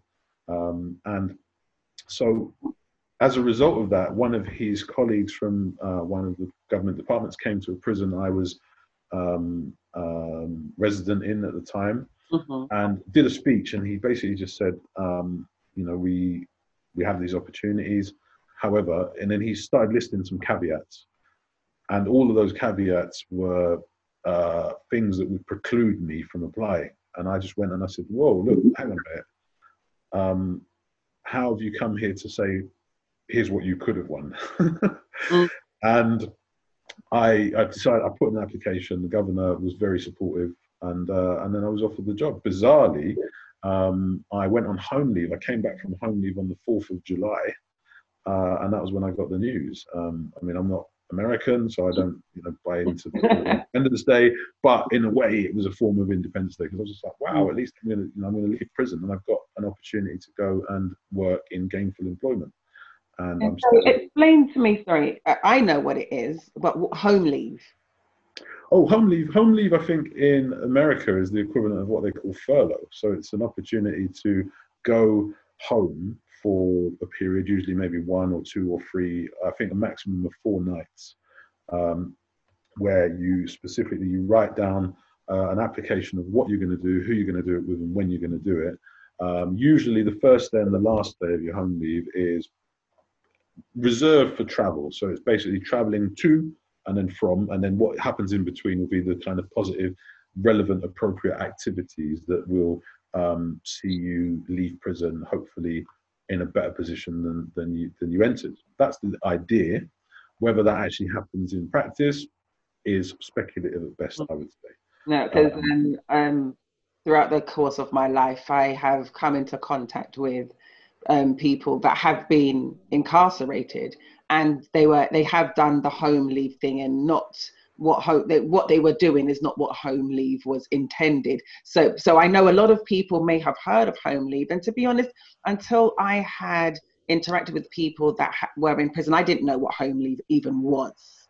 Never Yeah. heard, you know, never heard of it. And you've got some people that still to this day never heard of home leave because you've got a lot of people that don't know how these systems run. They there's a lot of ignorance around things. For example, you do have a lot of people that believe that there are no corrupt police. You know, they've got these people that they they just they live in this like la la land kind of thing. Yeah. They believe there's no corrupt police, and if the police say it, or not even the police, you do have some people that believe that if a person in authority says X, it must be true because there's no way this person in authority is going to lie.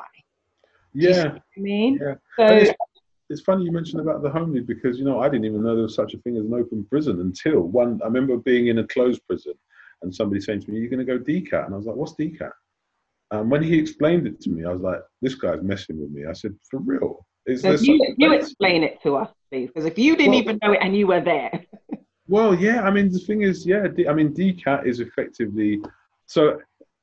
In the UK, they they they categorise the the male estate. The, the women's estate, I don't think, is categorised in quite the same way. I don't think they have categories. There are closed prisons and open prisons for women, and that's it. With men, there is A cat, B cat, C cat, and D cat. A cat is for the most serious kind of high risk offenders who could probably flee the country at a moment's notice in a private jet or whatever. I mean, I'm being a bit silly now, but um, you know, have the resources and the capability to do that. B cat, Are they sorry to cut you, but um, A category um, or A cat is that also not just for those that have the means to leave? Is that not also for the most serious offenders? Like, yes, yeah, okay, serious offenders. But I mean, th- there is such a thing. I think as double A cat. So that's like when you're really kind of you're very serious. Probably like you're double lecter kind of person. well, yeah, exactly, exactly like that. Hmm. Um, I could I, I could think of other names. I just didn't want to put them out there. Yeah, no, no, that's fair enough. But yeah, exactly that. BCAT is slightly down from that, but BCATs, there are, for me, there isn't much difference between a BCAT and an ACAT, apart from the regime is a little bit kind of more, not even free because you're still banged up, but there are, it's still regimented. Mhm. Um, it's only really, it really gets a little bit more uh, chilled out in CCAT because in CCAT, largely, not always, you'll have things like key to your own room, although it's still locked from the outside um, at lock-up time. Um, you know, you might have access to a phone on a more regular basis.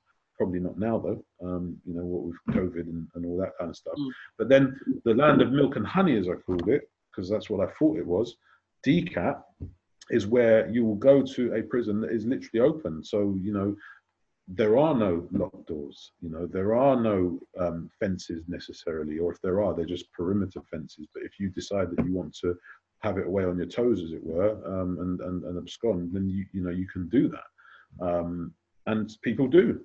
People do. Um, because DCAT, the whole point of DCAT is to start letting you have the opportunity to start building a release plan. So looking at things like accommodation, employment, relationships, that kind of stuff. Okay. I, I have to be honest, my experience with DCAT wasn't fantastic, not least because I was returned to closed conditions. All right, I put myself in that position. I've got to own that.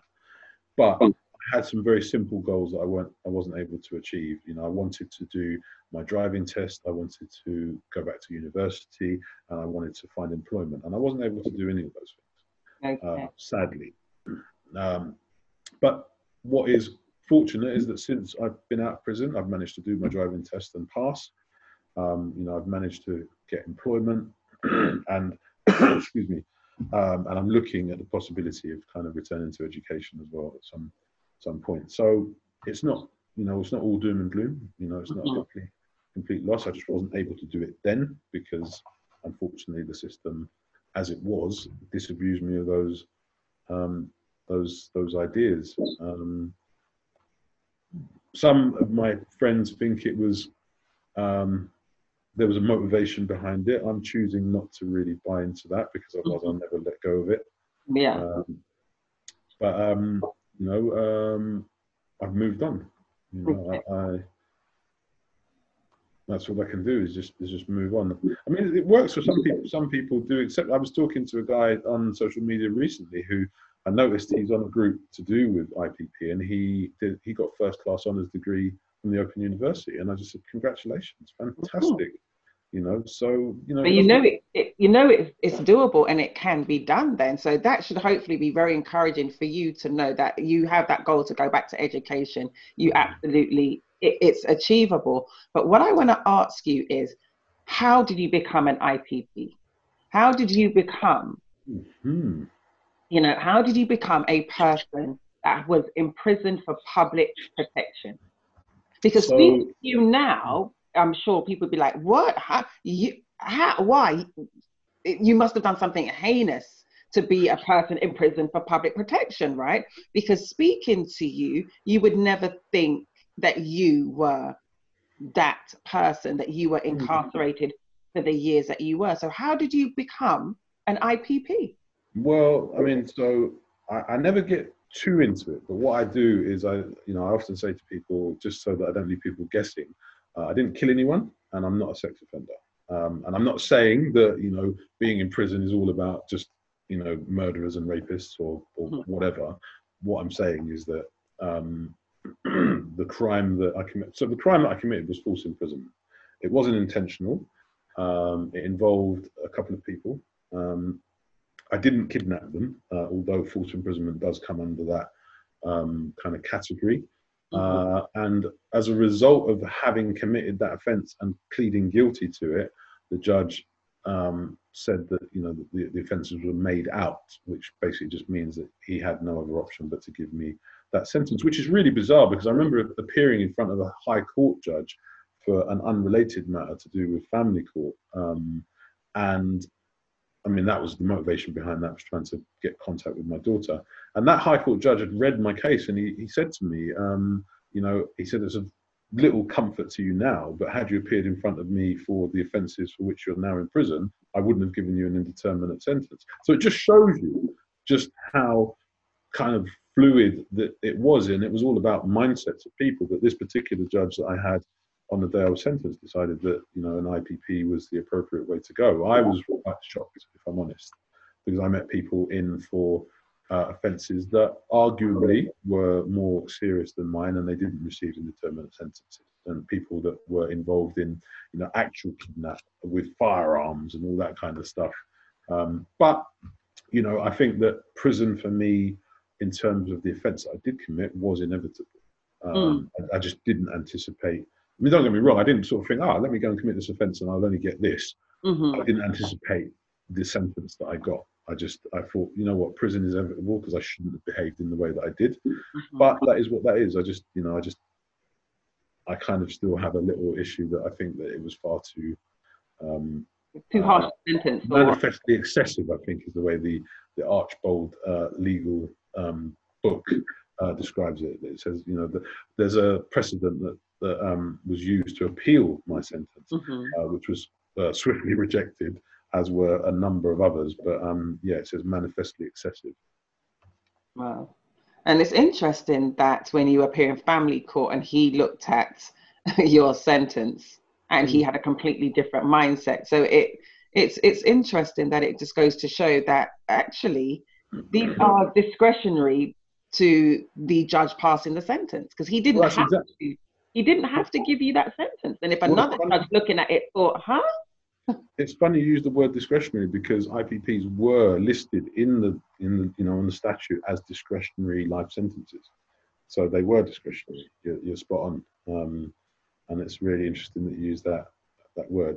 Um, and it's funny because the other thing that happened for me is when I went to court, there were two judges in this particular court in the kind of southwest of, of, of England, and um, uh, I remember once a guy said to me, "Oh, I hope you don't get that judge because if you get that judge, you're, you're in trouble. Um, Mm. if you get the other judge, you'll be all right." And it's funny because the judge he thought I'd be all right under was the one that I got, and he was the one that that shoved the you know an IPP my way or uh, hung L plates around my neck, as as people would say. That's kind of one of the def the not definitions. That's one of the things that people in prison say when you get a life sentence. You've got L plates wrapped around you. Um, basically you got an L a life sentence. That's, that's Yeah, what- that- basically that's what it is. You got a life what- sentence. that's what an IPP is. It's a life sentence. Yeah. So you got a so oh so because I just want to get this really clear because you're gonna have a lot of people you know people listening that are thinking what is what's what, what's what's the big deal. So an IPP because I was looking into it after having um, spoken to and heard of you. I had looked into um, an IPP and I'm just gonna give you like the textbook definition of when you do a search, one of the first things that comes back. So, an IPP is imprisonment for public protection in England and Wales. The imprisonment for public protection IPP sentence was was a form of indeterminate sentence introduced by Section 225 of the Criminal Justice Act of 2003, with effect from 2000. Sorry, Criminal Justice Act of 2003 that came into effect at, in 2005 mm. by the Home Secretary, the then Home Secretary David Blunkett, and it was abolished in 2012. It was intended to protect the public against criminals whose crimes were not serious enough to merit a life sentence, mm. but who were regarded as too dangerous to be released when the time of their original sentence had expired. So that is, when you look at it, that's what comes back from a search yeah. and your research. But the reality is, so even though it says it's not a life sentence, the reality is you could actually, it is a life sentence. It is a life sentence. It is, and the reason it's a life sentence is because when you get the sentence, what they do on your cell card when you go to prison is they write on it. They, will write one of two things on your cell card. One, they'll either write life or they'll write 99 years. Um, and I remember when my card was written at one particular prison, they wrote 99 years. And it was then I was just like, what? Um, because when I was actually sentenced and I heard them say they used the word indeterminate, I thought, well, I'm no, I'm no fool. I've done some foolish things, but I'm no fool. Uh, I know what indeterminate means, but what does it mean for me? Mm. And for, for, two or three years, nobody could actually tell me what it meant for me. Staff, uh, lawyers, nobody, nobody had any idea. But um, the the interesting thing, and it's very interesting that it mentions uh, David Blunkett, who was the Home Secretary at the time, is if you read some of the remarks which are in the public domain that he's used since he came up with the sentence, you'll find that what he's now saying is that he, he finds it was inexcusable because he didn't mean it to do what it's done to people. He didn't mean for it to do what it's now done in terms of the 12, 13, 14,000 people that were locked up under it. Um, but interestingly, um, it took a, and I'm, you know, I'm not going to get into the partisan stuff, but it took a, a Tory um, Justice Secretary under uh, Kenneth Clarke, who was the man who decided to abolish, abolish it in 2012, just seven years after it was formally used, although it was enacted, as you say, in 2003. Mm-hmm. Um, so, and then the other thing is that um, I think it was I can't remember who it was. There was a lawyer that said to me, "Had I committed the offence, I mean, again, no, no, no uh, kind of no now, right? no, but had I committed my offence, the offence I committed a year later, I probably wouldn't have been given an indeterminate sentence. But I'm just like, well, shoulda, woulda, coulda. You know, I, I don't know. I mean, who, who can, you know, this isn't, uh, you know, Minority Report, the film, where I can go back into time and kind of alter things um, it is pretty much what it is. Um, yeah, it, it, basically that's what, uh, that's what was done to you. So again, going back to your point, you know, coulda, woulda, shoulda. If you had done, if you had, guess what? It was done when it was done, and and um, the outcome was unfortunately the outcome. But it just goes to show that the person that brought it in, looking back over it, just like oh, it wasn't supposed to do that. So in that case, then, if you brought something in, who was overlooking this thing for it to do what you wanted it to do then? Yeah, yeah. And you know what? It's funny who was, because who was the person, you know, the, the checks and balances? Who was the person over this making sure that it was carried out to do what it was supposed to do so that people like yourself that mm. was was um, given a tariff of a minimum of mm. two years before mm. you could be reviewed. Mm. Didn't you weren't reviewed for five years, mm. but was given but was but 99 years was written on yeah. uh, on your on your paperwork. So in my hmm. mind, I'm thinking to myself, okay, you've admitted that what you did. Um, it was inevitable there was going to be a custodial sentence. Okay, we get that. Hands up, you admit that you did that. However, if the law believes that what you did can be reviewed after a minimum of, minimum of two years, Mm. it wasn't up there with with you being one of the most dangerous offenders, or it wasn't up there where you, it was a like a completely like a heinous act that you had committed.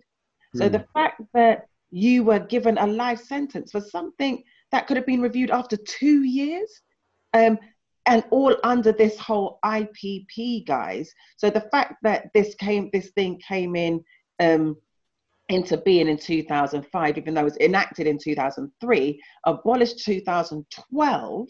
So we're talking about nine years ago, and there's still people languishing in jail now Yeah. under this whole IPP. What I don't understand, and help us understand, what then happens to those people who then reviews and looks at because Right. if this people if this thing was done away with in so the last person that could have been in jail under IPPs would have been 2012 we're now in the year 2021 Yeah. Do you know, I think it's important probably, you know, for me to pay homage as well, because while IPPs are going through what they've gone through, the other thing to mention is that, I mean, and it's really bizarre that you have a blog called Guilty by Association. One of the things that we've got here is this um, joint enterprise. Um, and there are a number of people under joint enterprise who weren't necessarily, you know, privy to somebody else committing an offence, but just happened to be in the locality at the time who are still languishing in prison just because they were there, not because they actually, you know, did any physical act um, or you know any any deliberate uh, was it they call it the mens rea, um, you know, the kind of mental uh, mindset to go and commit an offence. Um, and there's also guys as well that are under two strike life um, legislation, which predates IPP. So it's it's kind of like the whole. I mean, I don't even know if it's a real thing in America. The whole three strikes and you're out kind of thing. But two strike life is effectively that. It's where you may have committed an offence that is paralleling, uh, and then if you commit another offence that is you know paralleling to that, then two strike and you're, you're out. Um, so there are guys that have been in, in, in prison like IPP for the last you know 15, 20 years under um, two strike um, legislation. But the other thing I wanted to say as well is a couple of things. One, I'm not kind of um, here or any of the places that I've been before now, kind of saying, "Oh, boo-hoo," you know, cry me a river because I'm hard done by. I'm not. I'm not doing that for a second. What I'm trying to say about IPP is one, you know, that there are people in. Um, don't get me wrong. I know there are some people um, whose cases are going to be, um, unfortunately, um, so straightforward that you know they're there because they need to be there. Mm. And, and and again to your point because um, and I never once took it that you were you know the whole cry me a river thing because from, you've always said look I made so I did some stupid things I Mhm. knew that um, what I did was going to end up in a custodial sentence. But it's a thing and yes we do know that you do have some people just like okay how about you do this? You lift up the jail you put them under and you put the jail back down. We, we we know that too. So but this isn't even about that though is it? You Mm. and and the reality is and not not here just here in the us not just there in the uk but pretty much the world over. Are there not people literally languishing in prisons in jails for something that you're looking at you're just like why are you still here? Why did you get life hmm. for this? Why did you get a prison sentence in double digits for for for this? When you've got hmm. people that arguably as you've said have done worse things and they're out now living la vida loca like yeah, yeah. And you know what? I think this is the thing, and I, I keep saying this everywhere I go, is that my whole thing is that for prison to be of any use, you have to come out better than when you went in. And what I don't, what I mm. mean by that is, I don't mean you know you you you kind of go in and you come out and you're rehabilitated. What I mean by that is that if you've gone in and you've had an addiction problem, or you're street homeless, or you know you've been so unfortunate that rather than the system treating your situation as a mental health or public health mm, um, situation to find a cure for, uh, well, I don't know if cure is maybe the right word, but the point I'm making is that some things are not just about criminal justice. And unfortunately, what prison does is it treats everything as a criminal justice issue, and there's no real. I'll give you a very, very easy, simple um, uh, kind of analogy that um, I was talking to somebody about only last night, actually, and that is that um, there are lots of people in prison who don't even have a bank account. Never mind, you know, um, kind of job or somewhere to live and that kind of thing. And there was an occasion, um, I won't tell you what I did, but um, where I was told, no, you can't apply for a bank account because you can only do that in your last three months. And I'm like, well, how am I supposed to do that? Because in theory, I never have a last three months because I'm indeterminate. Mm. Um, I have a bank account now. I won't, you know, and I went about it entirely appropriately, but it just struck me as really odd that rather than finding, you know, the reasons why, people in in the system seem to find the reasons why not, and I just think that's unfortunate. And I get why some of them do it because I remember a governor saying to me, "I'm reluctant to sign off, at, you know, home leave," and I said, "Why?" He said, "Because my mortgage depends on it." And I just thought, well, you're in the wrong job, because people in here need to get on with their lives, and if you have somebody in an open prison the chances are they're there because the system believes they can be trusted enough for them to be there.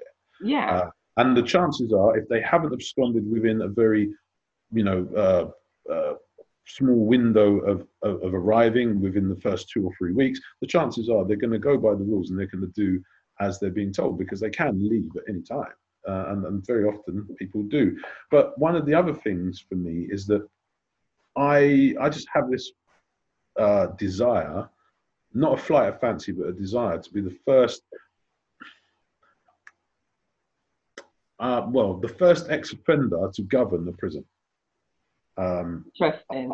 I would like to go and govern the prison, and the reason I want to do that is because I think that I could do things slightly differently from the lived experience that I have. Mm-hmm. Uh, it wouldn't be a free for all, but at the same time, I would do things in a way that the outcomes could be better for people. Because I think that the, there are solutions that can be found to dealing with individuals' problems uh, in in in a sense that means that when they leave prison, it's like one of the things that really does make me puzzled.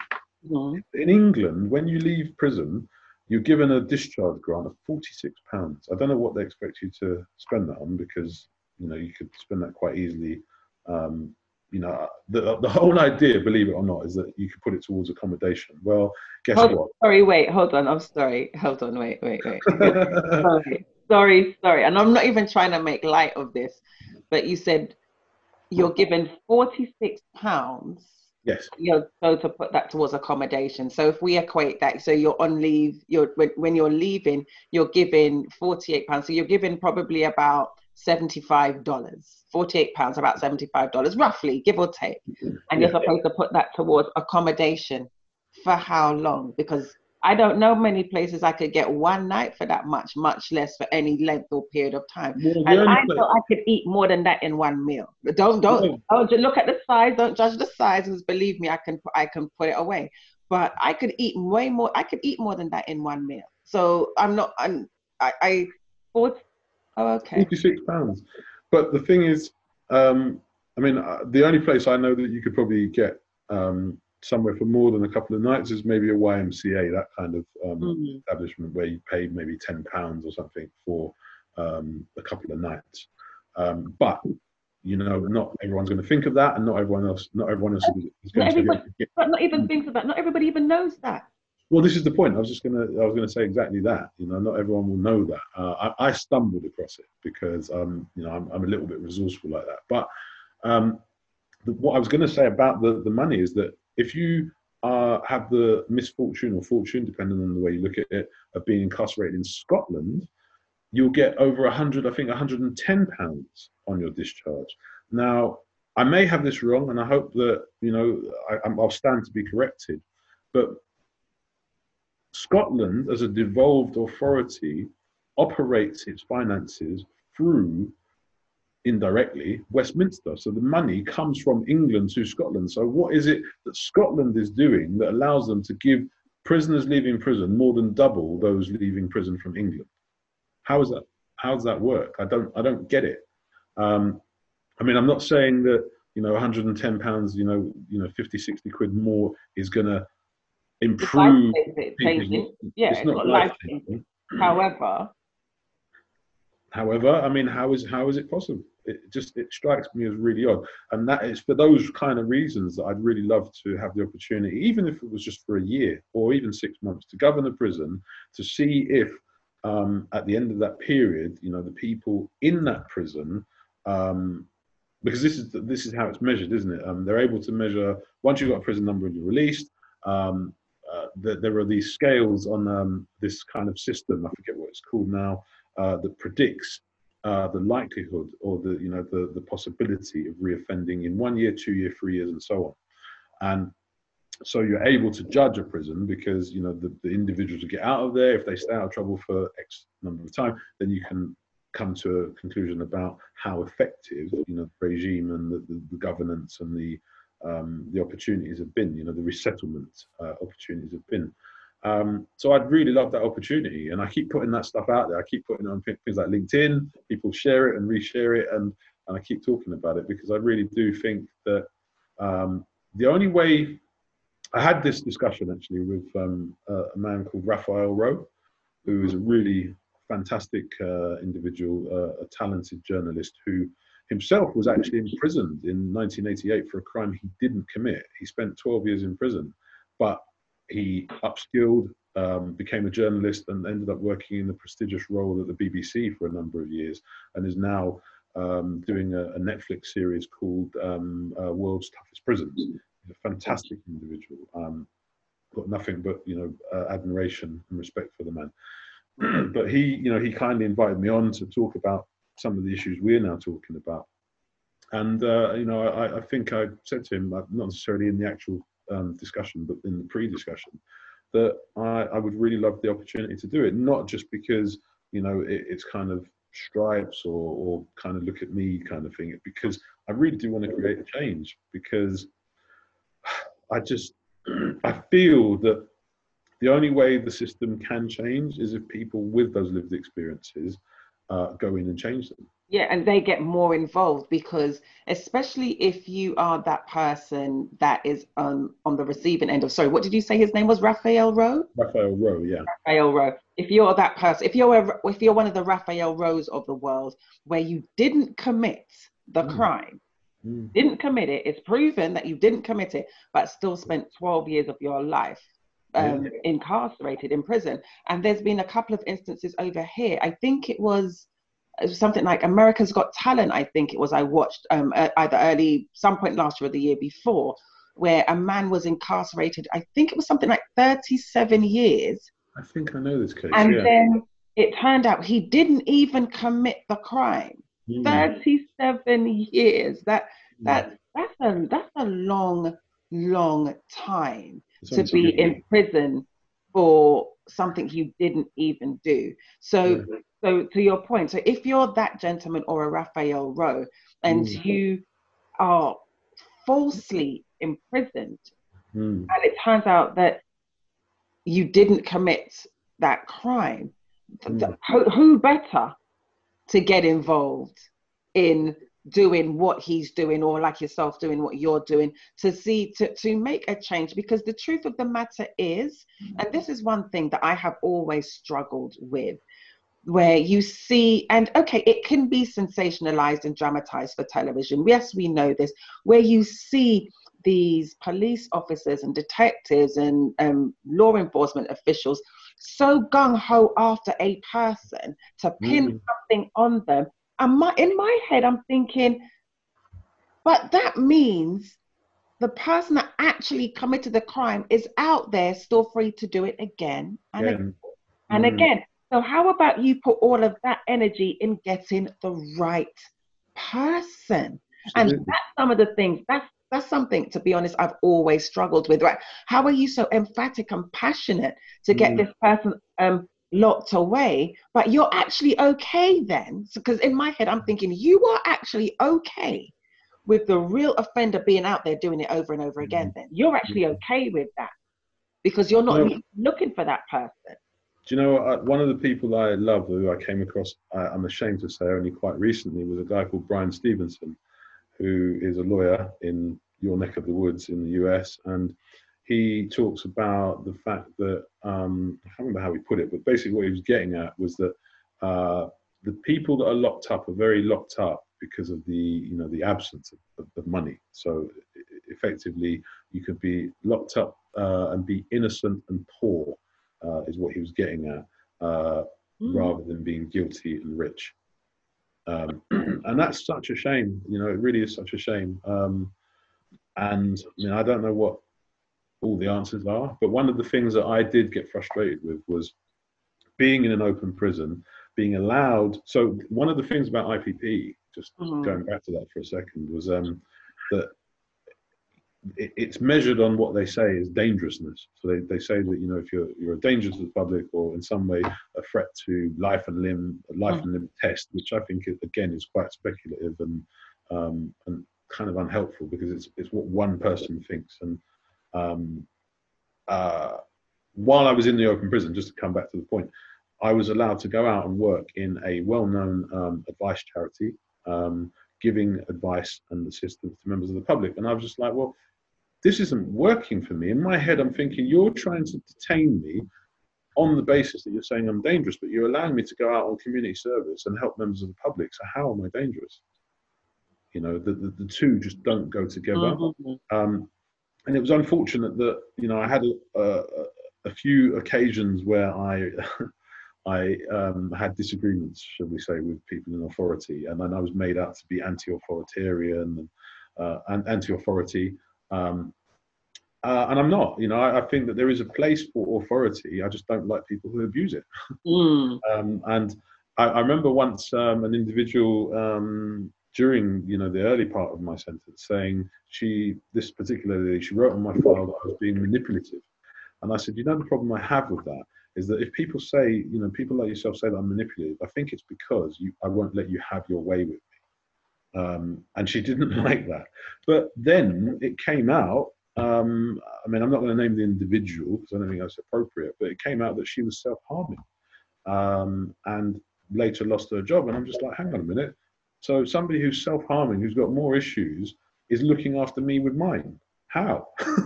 How is that allowed to happen? Um, and then it, and it, to add insult to injury, I left that prison and went to another prison, and there was another individual who was very similar to that person, who was escorted from the premises of the prison and had her keys removed from her. Nobody was told why. And I'm just like, see, but this is the problem. There are reports and things being written by people who are really damaged because somebody somewhere hasn't checked these people out, and mm. they're then trying to deal with people who are themselves, by definition, in the, the fact that they found themselves in custody, possibly broken and, and possibly even bitter. How? You know, it, it's just not not right, and it's just kind of a never-ending, really, really, really vicious cycle um, that that really needs to change because otherwise, you know, things just are going to get worse. And when we see events like that have happened closer to, to you than to me, um, you know, it, it gets more worrying because you just think, well, where's that going? Yeah, absolutely, absolutely, and it's you, you know you've saying that about those two individuals, and, and and if you think about it, millions of people incarcerated, and those are only two that you know about. Who's to say how many more? And, and I'm not casting aspersions on people that work in the prison system, and I'm not saying all of them have mental health issues. I'm not saying that by any means. Mm-hmm. However, there are some people as they as in every position um, as, in every profession that really are just not fit for purpose are they though? Mm. yeah. And it's and it's really surprising. So i'm not surprised that someone like yourself and sorry you and again going back to the the man's name did you say something stevenson Bryan Stevenson. Bryan Stevenson. I had Dennis in my head for some reason. but um, going back to what you were saying about Bryan Stevenson, it's just like, you know, I'm not surprised that you do have people that are looking at the system and knowing that these systems are inherently they are flawed. Because going back to what you were saying and um, looking at it, so again, from the research that I was doing into IPPs, so it the act was um, in place in 2003. Mm. It was the act was actually then enforced in 2005. The whole thing was then, for want of a better expression, scrapped in 2012, right? Yeah. yeah. However, in 2007, the Queen's Bench Division of the High Court ruled that the continued incarceration of prisoners serving IPPs after their tariff or sentence expires, where the prisons lack the facilities and sources and courses required to assess their suitability for release, Mm. was unlawful. So Yeah. that was ruled in 2007 that Mm. actually IPPs are actually unlawful yeah. to hold so, so in your case where you could have been up for you know no not could have in your case where you were up for review after two years Mm. didn't get reviewed after five Mm. that's, Yeah. that's correct in your case right so Yes, accord- correct. according to the queen's bench that's actually unlawful Lawful. that is unlawful Well, it get it gets even more. It gets worse because I remember at the time somebody saying to me, "Do you know that because you're you're, you're supposed to be reviewed after two years and you weren't reviewed for three years after that, Mhm. you're entitled to damages." Now, when I went to try and seek these damages in order to try and make life in prison easier, because prison isn't free. I mean, I, I think people need to understand that. I mean, I get the the American version is uh, commissary, I think it's called, uh, and here they call it canteen, where you can buy, you know, your goods and things. Mhm. But you know, buying those goods on your prison earnings is not always practical. So you rely on whatever other income you've got, whether it's family, friends, partner, whatever it is, sending you money in. Now, um, what was the point I was going to make? the point I was going to make was that so it's not free. You know, you have to do this stuff. Um, but when I went to these guys and said to them, look, um, I want some damages because you know you haven't heard my case. It's three years later. They was like, oh no, it's too late. You should have applied back at this. And I'm just like, what? Um, and I really got upset because I just thought, now imagine if I went to, I don't know, imagine if my my rent was due and I say, well, actually, no, you should have claimed it on that day. Um, I'd get evicted um, because it doesn't work that way. But for some reason, and this is why I say, you know, about people who make rules but then have to cheat. You know, if you're making the rules, you shouldn't need to do stuff like that. But the thing is, nobody kind of gets a neon sign and points to this and says, "Look, you know what? You're entitled to these damages." You know, look, But, it- Come on, but come on, Andrew, come on. Because if you look at it another way, right? Hmm. So, because you say people that make the rules, they don't have to cheat. And I'm thinking, in their head, are they looking at it as cheating or are they looking at it as the fine print that we none of us ever read? One, right? Because it's there.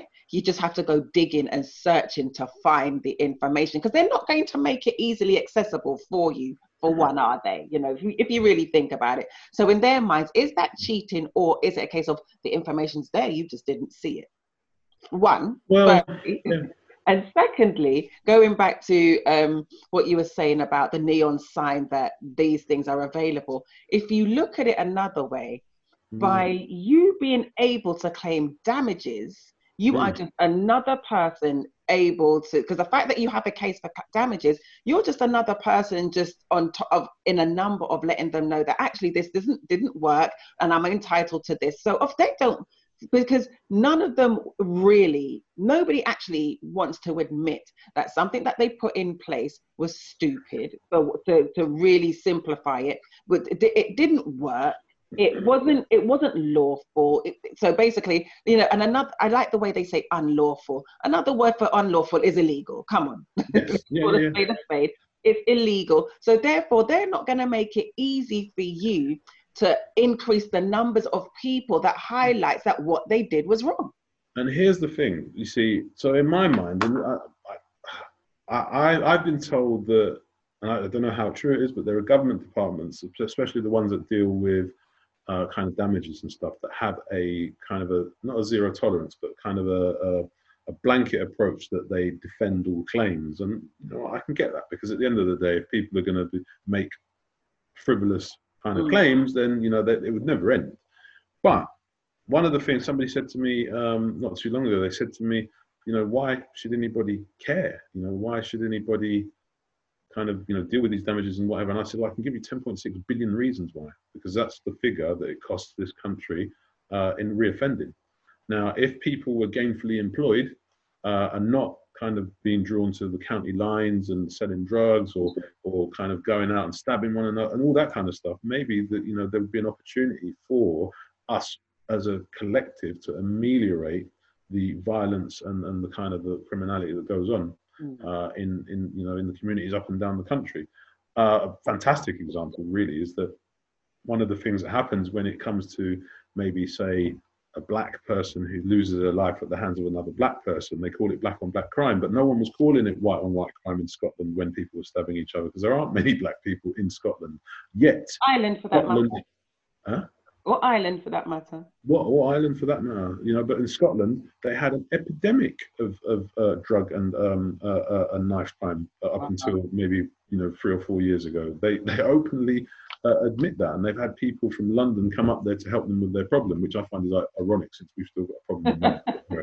um, you know, it's kind of yeah. Like the blind leading the blind, or the you know the the sick Yeah. tending to the sick. But okay. but yeah so uh, i don't know i mean i just think that it's um there's a long way to go and and none of this stuff will really change in my lifetime which is sad. Um i know that's a bit pessimistic but it won't it won't because um i mean i've been prior to prison you know i did some what i thought was quite positive work um and even won an award for one of the things that i did but the point I'm making is that you know I was having some of the conversations we're now having Mhm. back then, you know, back in 1992, 93, uh, and not a lot has changed, sadly. Don't get me wrong, there's some fantastic work being done, and I've met some people, you know, it, over here there's a thing called Proud and Gifted, um, a guy called Stephen Oram, which um, celebrates the achievements of young people, which I think is incredible. I think it's a really good organization. Um, I can't praise him highly enough either, but there's people like Temi Mwale, fantastic young woman from uh, North London who's doing anti-knife crime work, who unfortunately lost a friend of hers to, um, uh, you know, knife um, uh, violence on the street, but has uh, you know gone on to do a law degree and, and set up an organization, got people working gainfully employed in that organization. That stuff needs to be celebrated. That's the kind of stuff that we need to be doing. And I think that you know having these organizations not just out here siloed doing stuff in their own individual areas, but also doing stuff in prisons so that when those people, because because this is the thing, if we let people go to prison who are bitter, then they're only going to get more bitter. And if that bitterness then comes out back out into the streets, then guess what happens? You know, Yeah. nothing changes if nothing changes. And so let me ask you then is um, because honestly, I've some of the things I've looked into where IPPs are concerned because I've even gone on the Parliament.uk website and gotten information from there and saying that um, the the because you know they're always going to try and justify the reason behind why they did what they did, right? And it hmm. was saying that you know the pretend the preventative IPPs is the prevention of future harm and offending by incarceration. So, and it's just like, okay. And then there's something interesting that I read. So, so offending by incarceration rather than punitive imprisonment triggered by an actual offense. So I'm thinking, hold on a second. So it's the prevention of future harm and offending by incarceration triggered by something that could may not even be an actual offense committed. Well, this is the thing because one of the things I'm that, just like, sorry, sorry, Andrew, because I'm looking at it, I'm just like, hold on. It's like the prevention of future harm and offending by incarceration rather than imprisonment triggered by an actual offense. Well, so this is why I mentioned, you know, I made the little mention earlier on of the Minority Report. So there's this film Minority Report where the cop goes into the future to prevent crimes that are going to happen in the future. Yeah, like the um, Tom Cruise movie, right? Correct. Yeah. Uh-huh. So um, uh, one of the things uh, I can't remember who it was, but somebody described the IPP basically as not uh, an sentence for the crimes that people have committed, but the crimes that they may commit. Yeah, and that and that's where I really struggle because when I was looking at it, and to, when you first look, if you don't dig deeper into these things, and if you don't really, because you know what it's like, I think they can just blow smoke and just put something up there. People can look at the surface and think, okay, but because we were having this conversation, I wanted to look deeper into what IPPs are, even though it's no longer it's, uh, IP people cannot can no longer be incarcerated under IPPs. But when I'm looking at it and I'm thinking, it's just like, hold on. So if they think you may commit a crime, they can put you in prison under IPP. Oh, no, not they could. Let me rephrase that. If they think or suspect that you mm. could potentially be um, commit a crime at some point, mm. they could then incarcerate you indefinitely Absolutely. under IPPs when you have not even committed a crime. They just suspect you could. Correct. Yeah, spot on. Okay, I just wanted to make sure I got that out there and got yeah. that straight, plain and clear. And that's the thing, when isn't I, it? When I read that, I'm talking. I've got it green, highlighted, bold, red text on. look at. I'm just like, wait, what? Do you know this is the funny thing? Is I keep saying that, don't I? The funny thing, is not funny, but the the thing is, is you saying that it it it highlights in my mind, as it always has done anyway, that just because I'm out of prison, it doesn't mean I'm out of prison because mm. The spectre of IPP is always there. Because what the rules say at the moment is that you can't apply to have your license and um, supervision lifted until you've been out in the community for 10 years, apparently. I mean, it used to be four years and suddenly they've hiked it up to 10 years. I'm not sure why that's happened. Um, because I was always of the of the view from the reading that I had done that it was four years if you were a violent offender, and I think it was ten years if you were a sex offender because you needed to be more closely supervised. Um, and I had a conversation with probation officials recently who said, look, they're going to look into it a bit more because they're not actually sure. They, they, you know, they need to get some clarity.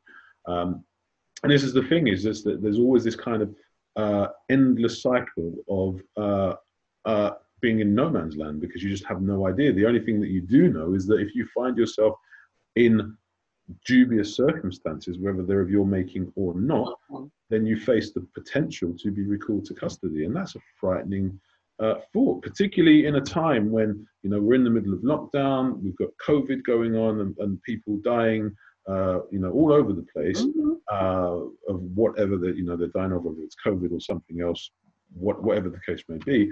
Um, this isn't the time. I mean, there's no r- right time to be in prison, but this certainly isn't it. Mm. Because at the moment, you know, there are people who are on lockdown in prison. Never mind lockdown in the community. They're on lockdown in prison. So they're behind their doors literally 23 and a half hours a day, um, you know, being uh, fed by way of um, some kind of, I'm, I'm, not even clear actually, even though I work for an organization that looks into um, certain things in, mm. in, in custody, but I, I, would imagine some kind of controlled unlock where people come out and get food, or either you know, or individuals deliver the food and, and give it to them through through the door.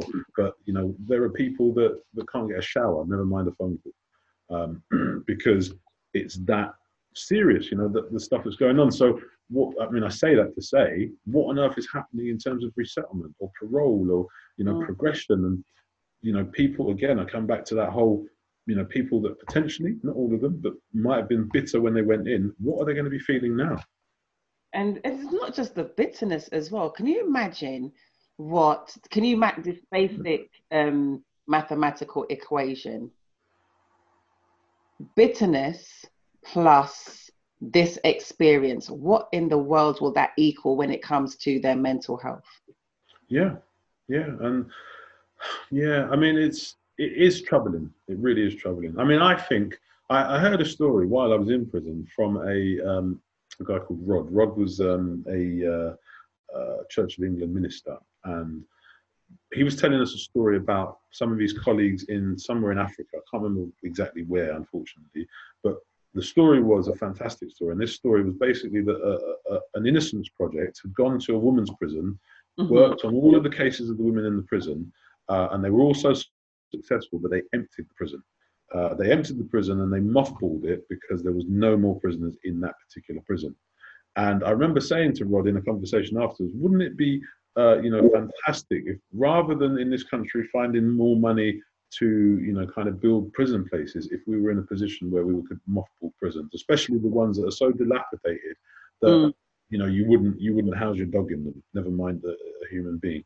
wouldn't it be fantastic if we could, you know, use the resources so that we could make sure that people who are in prison are going to come out much better than when they went in, in, in better situations and circumstances, somewhere to live, somewhere to call home, Mm. uh, a job to go to, or an you know an income that means that they're not having to go out and commit petty crime or, or even violent crime, um, and you know relationships that can thrive because their stability is is well stable.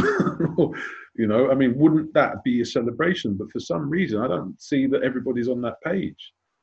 Because, and if you think about it, it's if we if we um, put another industry, um, like in like if we put them side by side, isn't that the same thing with the like if we look at um, isn't that what they've always said about, for example, cancer? They don't want to find a cure for cancer because a lot of people would be out of you know they wouldn't be earning the millions and the big bucks that they're earning. There's no money in it. There's no money Mm. in people not being offenders. There's no money in Mm. people in there not being any jails because you and I have both heard of the school to prison pipeline. We've Yeah. both, we've we've all heard of the the the organizations and the industries and the governments that put big money into building these prisons because there's money in it.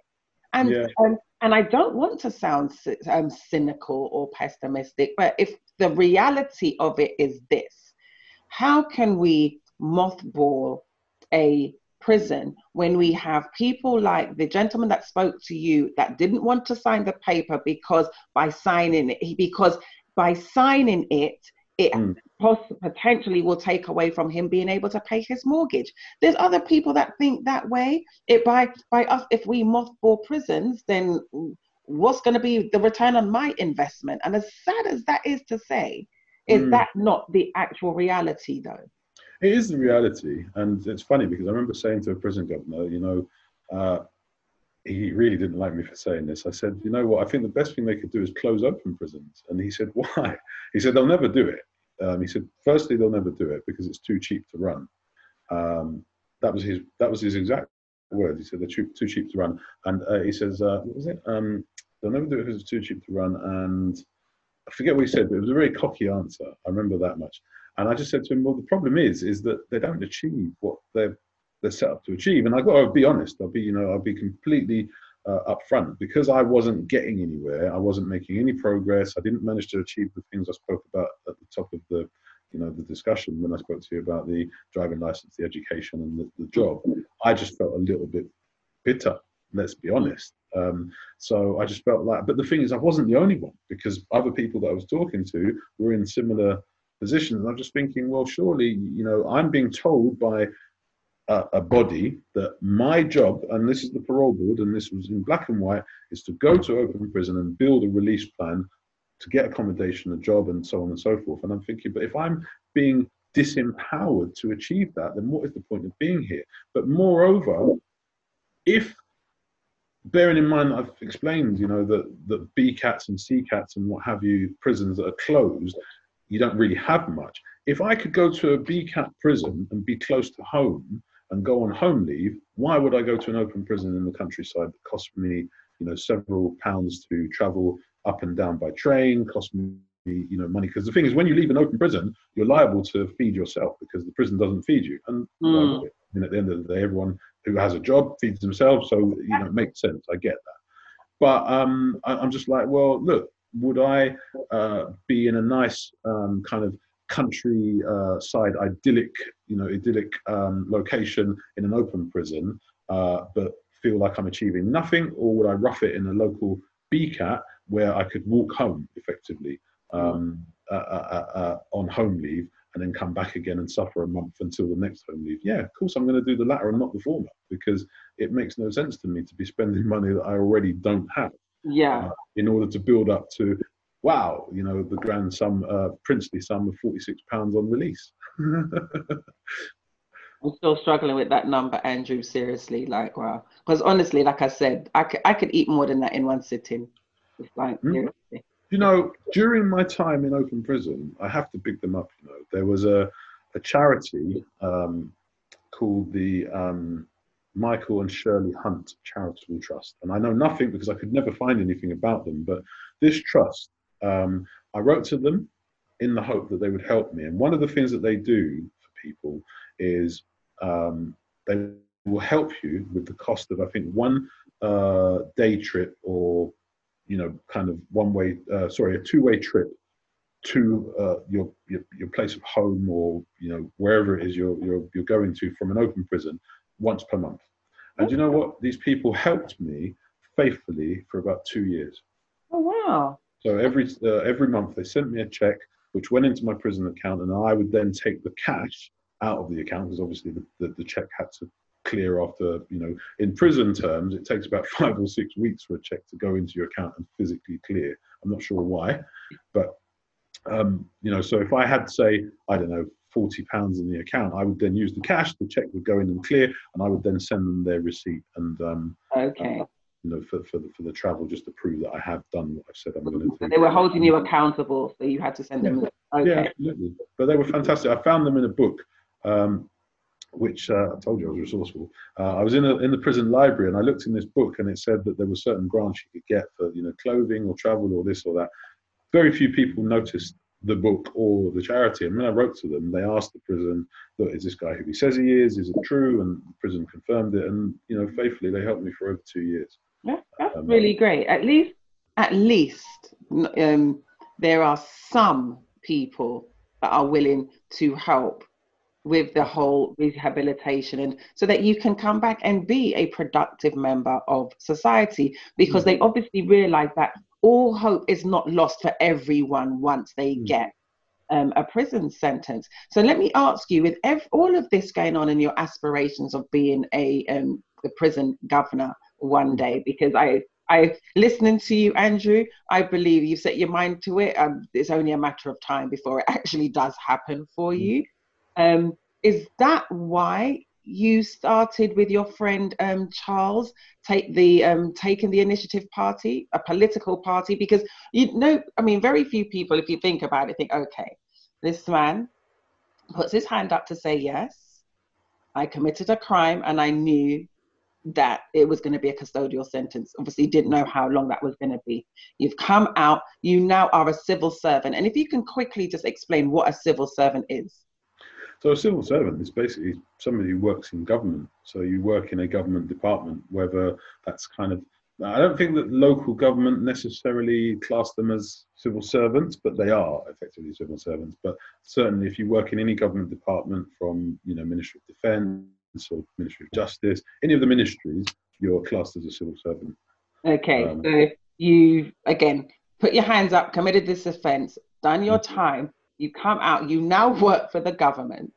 Mm. You now you want to be a, a prison governor, and you've started a political party with with a friend. You're not you're not in. you and, No. and and there's a charitable trust that you say that Yeah. you're, you're a part of. But I didn't know that before you mentioned it. Um, so so is is it because of the experience and the road that you've walked down and the things that you want to do and bring a change? Is that why you started the Taking the Initiative Party? Tell us why you started that. Um, do you know what? I just I felt, and I know that Charles and, and some of the others felt that we wanted to just do something. We really were looking to create effectively like a think tank type of organization. But one of the things about um, you know kind of local governance is that um, the, the groups that are the, the most marginalized are the ones that don't have a seat at the table. They're not heard, and so you know when I talk about you know people working in isolation and being siloed, it's this kind of sense of well, you know, what is our stake in this stuff? Because it's all very well, you know, talking to somebody about claiming benefit, but if you've never claimed benefit and you don't know the ramifications of claiming benefit, then where's you know where's your lived experience? I'm not saying that you know you have to have lived experience to be able to do any job because actually that might not be necessarily appropriate Mhm. uh, in some um, cases. But um, uh, I think the desire was to just create some kind of change, you know, to create a, a platform for people to, um, you know, get involved in, in, in local uh, politics. Because this, this is the reality is no matter what we do, there's politics at the end of it. You know, people say, oh, I don't want to get involved in politics. But guess what? You know, prisoners that are released from prison uh, are released with the 46 pounds that we've talked about, somebody in politics has made that decision. Mhm. You know, so and I remember having a conversation with somebody about the fact that, um, uh, you know, when when you're in prison, there are certain uh, things that you can have and certain things you can't have, and it comes down to politics because somebody somewhere is making a decision about what is appropriate and what is not, uh, and making up you know various rules. It's politics. You know, everything involves politics. I think the question for me was just that I wanted to get involved, um, kind of you know breathe some life into it, which which we've managed to do. But as I say, I- you know, I've, I've moved away from it now because it wouldn't be appropriate um, to to be you know actively involved. Um, but I just I really did want to just see some change, and um, I'm still yet to see it because at the moment, you know, there are people uh, really working hard on campaign to encourage people to register to vote, encouraging people to get involved, you know, on a local level. Simple things like the, the, one of the things about the UK, which um, is I find really incredible for one of the six, you know, richest economies, is that people are struggling on food bank, um, food aid, uh, and one of the things that the trust has been able to do is get heavily involved and uh, uh, taking the initiative actually in helping people on a local level, not for political gain, but helping people practically to access, you know, really basic necessities. Yeah, exactly. Basic human needs like food. And if we look at the Maslow's um, Hierarchy of needs. Yeah. right, right, exactly. food is up there. Yeah, absolutely. And I just, you know, it's this. Uh, I think without, you know, kind of over egging it. I mean, these are frightening times for some people um, because Sorry, know, sorry. What did you say without over what? What in it? over egging it. But the, I don't think. So, I'm like, sorry. The reason that I said that I did hear what you said, but the Mm. reason why I wanted to stop you is because with the times that we're living in, Andrew, I don't know if it is over egging it. And the reason I say that, I was saying this to my mother this morning. There were these vitamins, and I bought them last month for six pound, six dollars forty nine. I went to buy some this morning, and it was it gone up to seventeen dollars. You're not no, because you know why? Because you're not finding things. Mhm. Things are becoming more and more scarce. And and the reason that I I said that is because the more expensive things become, is Mm. the more um, people are not going to be able to afford it. Or let me put it another way: the more expensive things become, is the less people are going to be able to afford it. Now that's that was only um, vitamins, and this particular vitamin, yes, I could do without it Mm. can get that source from other things and other foods. It's just a supplement. But Mm. what happens when, like you were saying, uh, people are struggling at food banks? I, um, a pastor that I know in New York, he was talking about some of the um, the the food banks that he has seen, and he says you want to see some of the expensive cars that you're seeing now in these food banks. You're seeing Mercedes, you're seeing Bentleys in these food banks. So Mm. it's Mm. not a case of you're over egging it. Mm. People are struggling to provide for their very basic needs Oh, yeah. time. yeah. I just, I suppose for me, I just like to uh, draw lines for myself because what I don't want to do is kind of scare people. Um, because you know, I mean, at one point, you know, we had conversations at the, at the beginning of, of you know the pandemic where people were saying, "Oh, no, that's fine because it dies in the heat," and I was thinking, well, "Where's that come from?" And now look, it's like, It goes- well, so, but that goes back to all those WhatsApp messages we were talking about in the Well, beginning. yeah. People sending you all kinds of foolishness. Who told you it died in the heat? well, yeah, exactly. If it died in the heat, why so many people in Florida? Yeah. Why are the Well- numbers in Florida so high if it dies in the heat? Like, hello. And this is it. And I suppose this is why I just like to just be careful what I say because you know, in my head, I, I've kind of um, tried to rule out a dystopian society coming because of this stuff. Because you talk about the costs of of things, and I remember there was uh, again in the first lockdowns. I think we've had three effective lockdowns in, in the UK now, but during the first lockdown in sort of March, um, there was a video that went viral uh, of a of a um, convenience store selling toilet rolls for ten pounds, um, and I was just like, what? Ten pounds for toilet rolls, really? Um, because people are capitalizing on that stuff. But the other thing is that there was an image that came to me of this um, movie. I, I live through movies, I'm, I'm afraid, but um, there's a movie, uh, Demolition Man, an old Wesley Snipes movie with Yeah, uh, uh-huh.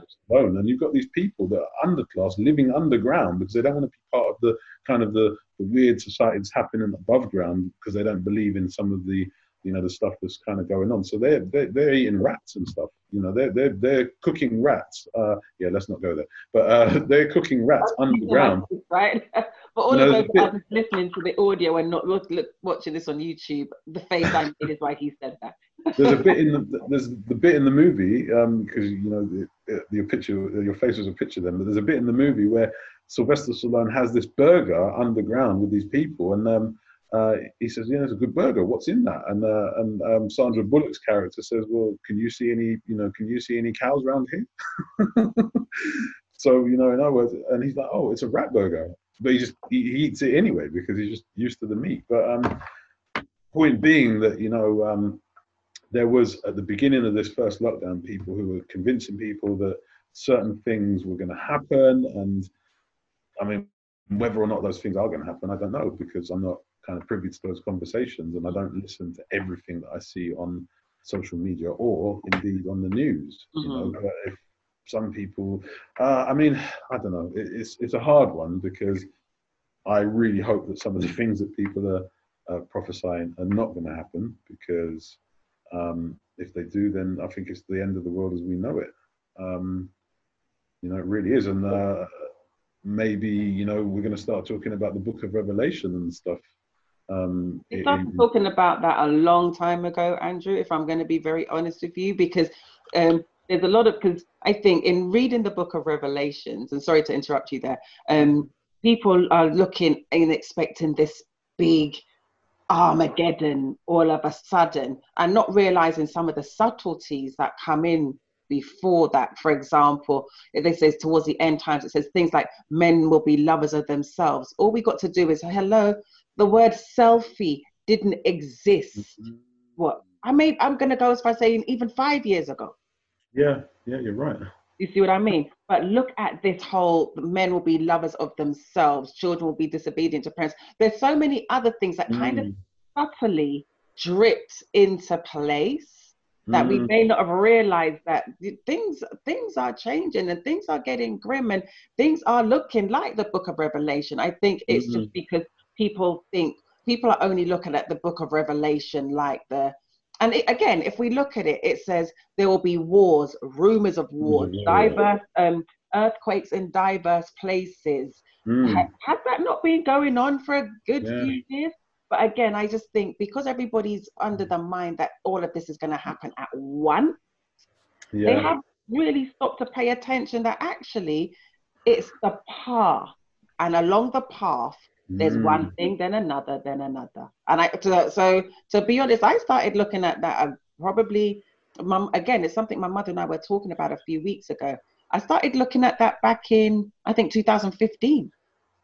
yeah. And you know what's funny? Because I'm sure there's a bit in there, isn't there? That na- nation will rise up against nation. Exactly. That's But in. America's case, it will rise up within nations, but there you you've got like 50 little nations anyway. 50 Exactly. Because like, that's why it's called the United States. states. Uh-huh. Yeah, yeah, yeah, yeah. hmm Wow. Yeah. No, it's yeah. It's a good point. It's a good point.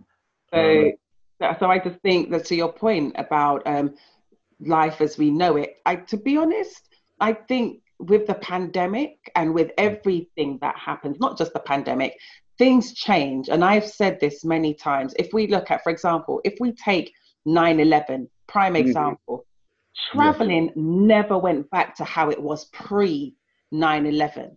Yeah. So That's certain true. times things in life and the world in the world happen. Now, if you think about it again, 9/11 only happened in the US, but it affected the entire world in how security is done traveling. Right? Mm. Don't you think? Yeah. The entire world were affected when it when 9/11 was just solely here in the US. But yet everybody's got to go through that whole you got to have your lug dig up your luggage, take off your shoes, take off your hat, Mhm. and all of that. You didn't have that pre 9 11. So traveling never went back to how it was. And I think in some respects, life post pandemic may not go Yeah. back to how it was. Mm.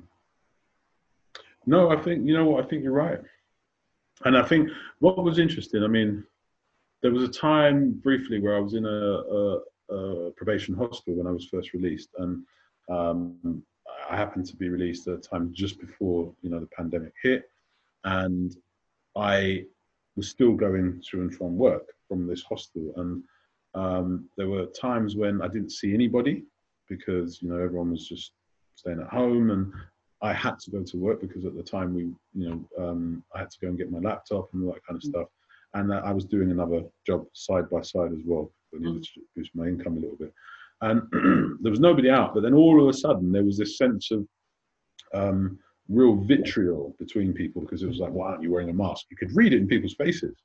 Um, you know, why aren't you wearing a mask and all this kind of stuff, and and and it was almost like a, a, a kind of this is going to sound really nuts, but it was almost like a form of racism. Um, it was like discrimination, look, form of discrimination. Well, I, I want to say that, but the reason I say a form of racism was because um, when they when there was this kind of sense of well, it's affecting uh, Afro Caribbean people more than any okay. other group. Yeah, yeah. People yeah. looking at us with more suspicion. So, I mean, I remember walking down the they street. They already do. well, this is the point I'm making.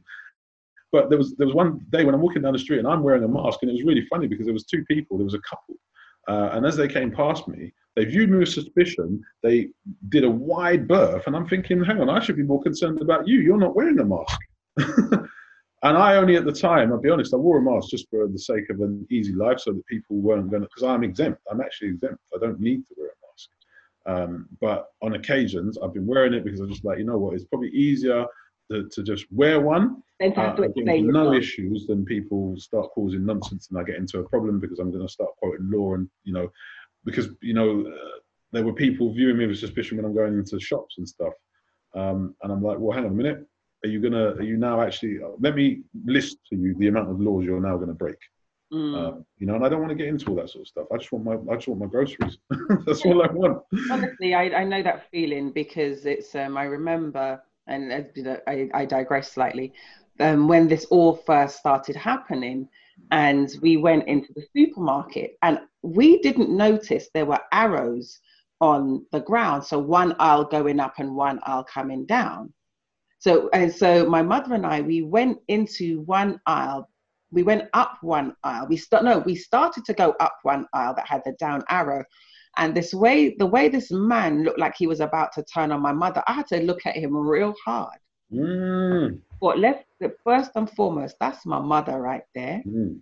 So, secondly, whatever you were going to say, mm. think about it very carefully. Mm-hmm, mm-hmm. And he, he, and even though, admittedly, he only saw from the eyes up, there was enough there for him mm. to. He, he, I could see him stop, kind of lean back, and then he pointed at the arrow on the floor. And then I looked and I'm like, and then I just says, oh, you know what? I didn't even see it. Because mm. honestly, I did. We didn't see it because um, we hadn't been in the supermarkets to know supermarkets were starting to do that one aisle, one up, down thing. So we weren't looking at the floor. We were looking at the shelves. Mm-hmm. So yeah, no, and so so by me saying to him, I didn't see it, and yeah. you could see him kind of take that breath. But I thought, oh, no, no, no, no, not today. Over an arrow on the floor. No, no, no, no, no. That's not you know, what we're not going to do. Is that? No, it's funny. Just just hearing this conversation and notwithstanding the fact that you're married, I'd have been scared to ask for your number. I'm not married anymore. yeah, I would have been like five seven five five. Did you say? Five two five two. I'd have been like, yeah. oh yeah, oh yeah, of course it is. like I was saying earlier in the conversation, the initial wasn't that. If a guy, honestly, if a guy came up to me and asked me for my number, unless I looked at him thinking, what took you so long, kind of thing. But mm. the most part, it would have been like, uh, thank you, that's really sweet of you. But, and I, and um, no, I'm, I, no, I'm not going to give you my number. And I would have, I'd said, you know, I'm in a relationship or I'm married or something. I just don't mm. think it's appropriate that we do that. So that's yeah. how the initial conversation would have been. But like I said, Andrew, you see, when they, like I said, like when they're needing dough, mm-hmm. and they just go, and they just won't let it drop. Yeah. And and I just like, but I said no. And I was actually really nice in how I said the no. But the fact is now you're gonna get the other no. We're about to get this whole other no that I don't think you are ready for. Because hmm. there's been times when um I never forget this. I was, you know, Shepherd's Bush has two stations. Yes. And I was at the um the one on Uxbridge Road, the Oh, yeah. Metropolitan, the Metropolitan. line. No, the it's now called the Hammersmith and City line. That's Back right. then, it was still called the Metropolitan line. I'm aging myself, right? Call it Hammersmith and something else line these days, but anyway. Oh, is it? Uh, Let's uh, behave yourself. But so I was. I remember I was walking up the stairs, and I think there was like three guys. They, you know, those racks where you can um, chain your bike, your bicycle to. Mm. They were Mhm. leaning up against that, and one of them, the way he was calling to me, and I just had a doctor's appointment. I was now on my way to work, and the way this man was calling to me, and I'm like, not Satan, not today. I'm busy. I got things on my mind. I'm gonna be going and and because I didn't answer him, the way the man spoke to me, Andrew. All like and, and you know to this day I still remember uh, exactly everything that I was wearing. So and how long that's how much this sticks in my mind. I remember my friends say that I do this thing where I spin on my heels. So Hmm. and I was halfway up the stairs and I spun on my heels, walked down the stairs, looked the man in his face, and I said to him, Speak to me the way that you would like someone to speak to your daughter, your sister, your wife, your mother, your auntie, or your cousin. Facts. And I turned round, or as they say, I spun on my heels and I mm. started to walk away. And you know what he said to me? He says, You know something, sis? You're right. I'm sorry. Good morning. Okay. And I turned my head and I said, Good morning to you. Have a nice day. And I carried on up the stairs and I went to work. But I was so mm. just like, what gives you the right to literally accost me because mm-hmm. I've chosen that I like seriously? Like mm-hmm. seriously. So the initial would always be a polite, but when you just start to no, it's like no. Mm-mm. Mm. And I just think it's really like a mindset like why do we talk to each other that way you mm-hmm. don't know me from a can of paint you don't know what i've mm. got going on in my life you know nothing about me you don't know if i've just heard some really bad news and i'm completely distracted or Mm. i've got things going on and i really don't want to talk or like i said i'm married Yeah. Yeah. I'm married. Like so, so I'm I'm because I know there's times when before I was married that um somebody asked me for my number and I says I've got a boyfriend and somebody said what's that got to do with me? I never asked for your boyfriend's number. So- you know what? I've got to got to be honest. That sounds like something I would have said 20 years ago. But I'm thinking to myself, but what kind of woman do you take me for? Yeah. Because again, that what are you saying about me? Yeah. And I yeah. say that to some guys. I says, you see, you see, back in the day when the was a thing to do. Oh do. yeah, yeah, yeah. And I thought, what kind of woman do you think I am that's going to respond to it like you're cleaning something out your teeth? If there's something in your teeth, go get some floss, do something. Listen, I got these these little floss sticks. Would you like one? If there's something, but that's not the way to address me because guess what? PSSST is not on my birth certificate Yeah, yeah.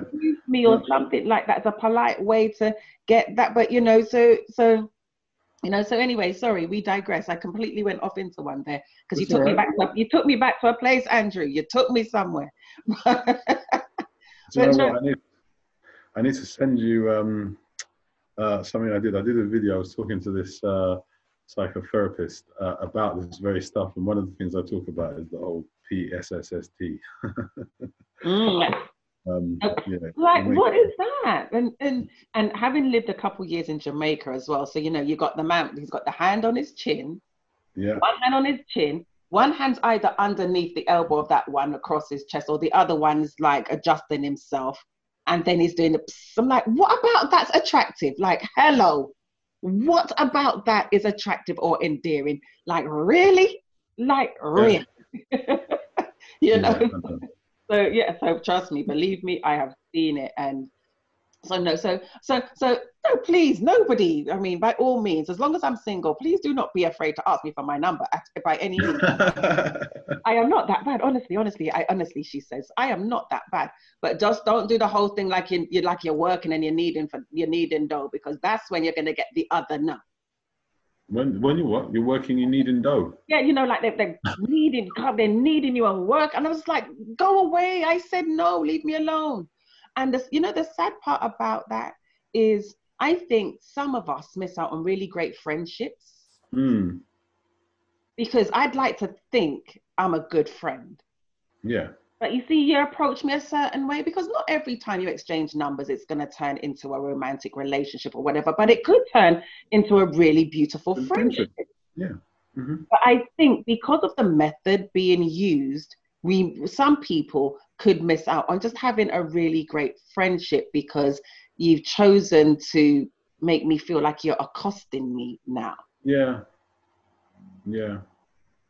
Uh, It's interesting. anyway, I mean, I sorry? just- yeah, I was just thinking about. Um, I mean, because somebody was saying to me really recently. They said to me, "It's the age of Aquarius," and I was like, "I don't know what that means."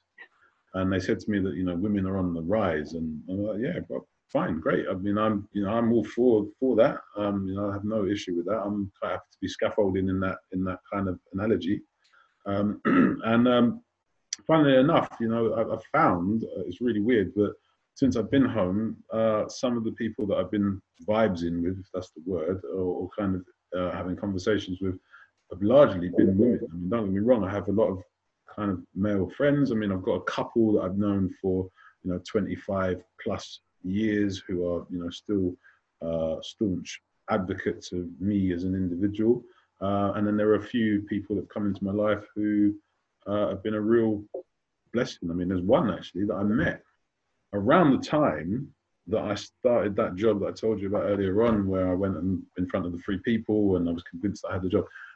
That lady and I, we've been friends for well since then, and that's twenty about twenty-two years ago. Uh, and during you know recent times when I was ill, she sent her daughter with with food uh, and you know soup and, and uh, non-alcoholic mulled wine for me because I don't drink. Um, I gave up drinking and um, drugs and smoking and all that kind of stuff uh, nearly 15 years ago. Um, and yeah, so I was really um, taken aback by that. It was really nice. But again, you know, it's a, it's a, uh, you know, because sometimes people have this conversation about, you know, can a guy and a, and a woman just be friends? Absolutely, they can. Yeah, I, I agree. I agree. I mean, I've got a really good friend that I've known since we were 16, and uh, for some reason, everyone's convinced that we've had a romantic encounter. We never have. We never Mm. have. Don't get me wrong. Her kids think it, it, it should happen, but you know, I'm never going to go there because you know we've just been good friends, and I don't want to ruin that. Mm. And and you know to your point as well though because I remember that um again I mentioned this earlier that I have come across and cross paths with people who have eventually um, gone to prison and I've visited them and I know people kind of gave me the side eye like why would you do that and I said and I've said um, that if you were somebody to me before you went in, I'm not just going to turn my back on you. Now, obviously, that depends on what the person did, Mm. Yeah. because I do have limits and whatever. But there are, for for the most part, I have kept in touch with them. I've written to them, visited them when and when I could, and things like that. Because I don't believe that because a person has done something, and again, depends on what they did. I'm just now going to turn my back on you. They're mm. going to throw you in jail, throw away the key, and you're just going to be in there rotting without any interaction. Because I would like to think that the friendship that I could offer that person may also help them when they come out so that they can be functioning members of society. So Mm. that, yes, they've gone in, they've paid for whatever crime that they committed. Some may not have, but falsely um, convicted and falsely accused. But it doesn't mean that you have to turn your back on people. And so that Mhm. shows in the case of the friends that you have and still have, because again, going back to what you've done, you've been out, what, a year and a month, Andrew. And Mm. in that year and a month, you have a job in the government, you have helped found a political party, you are a trustee of a charitable organization, and you have aspirations to go back to study. You have aspirations of becoming a prison um, ward, a prison. Uh, what's the Governor. governor? Thank you.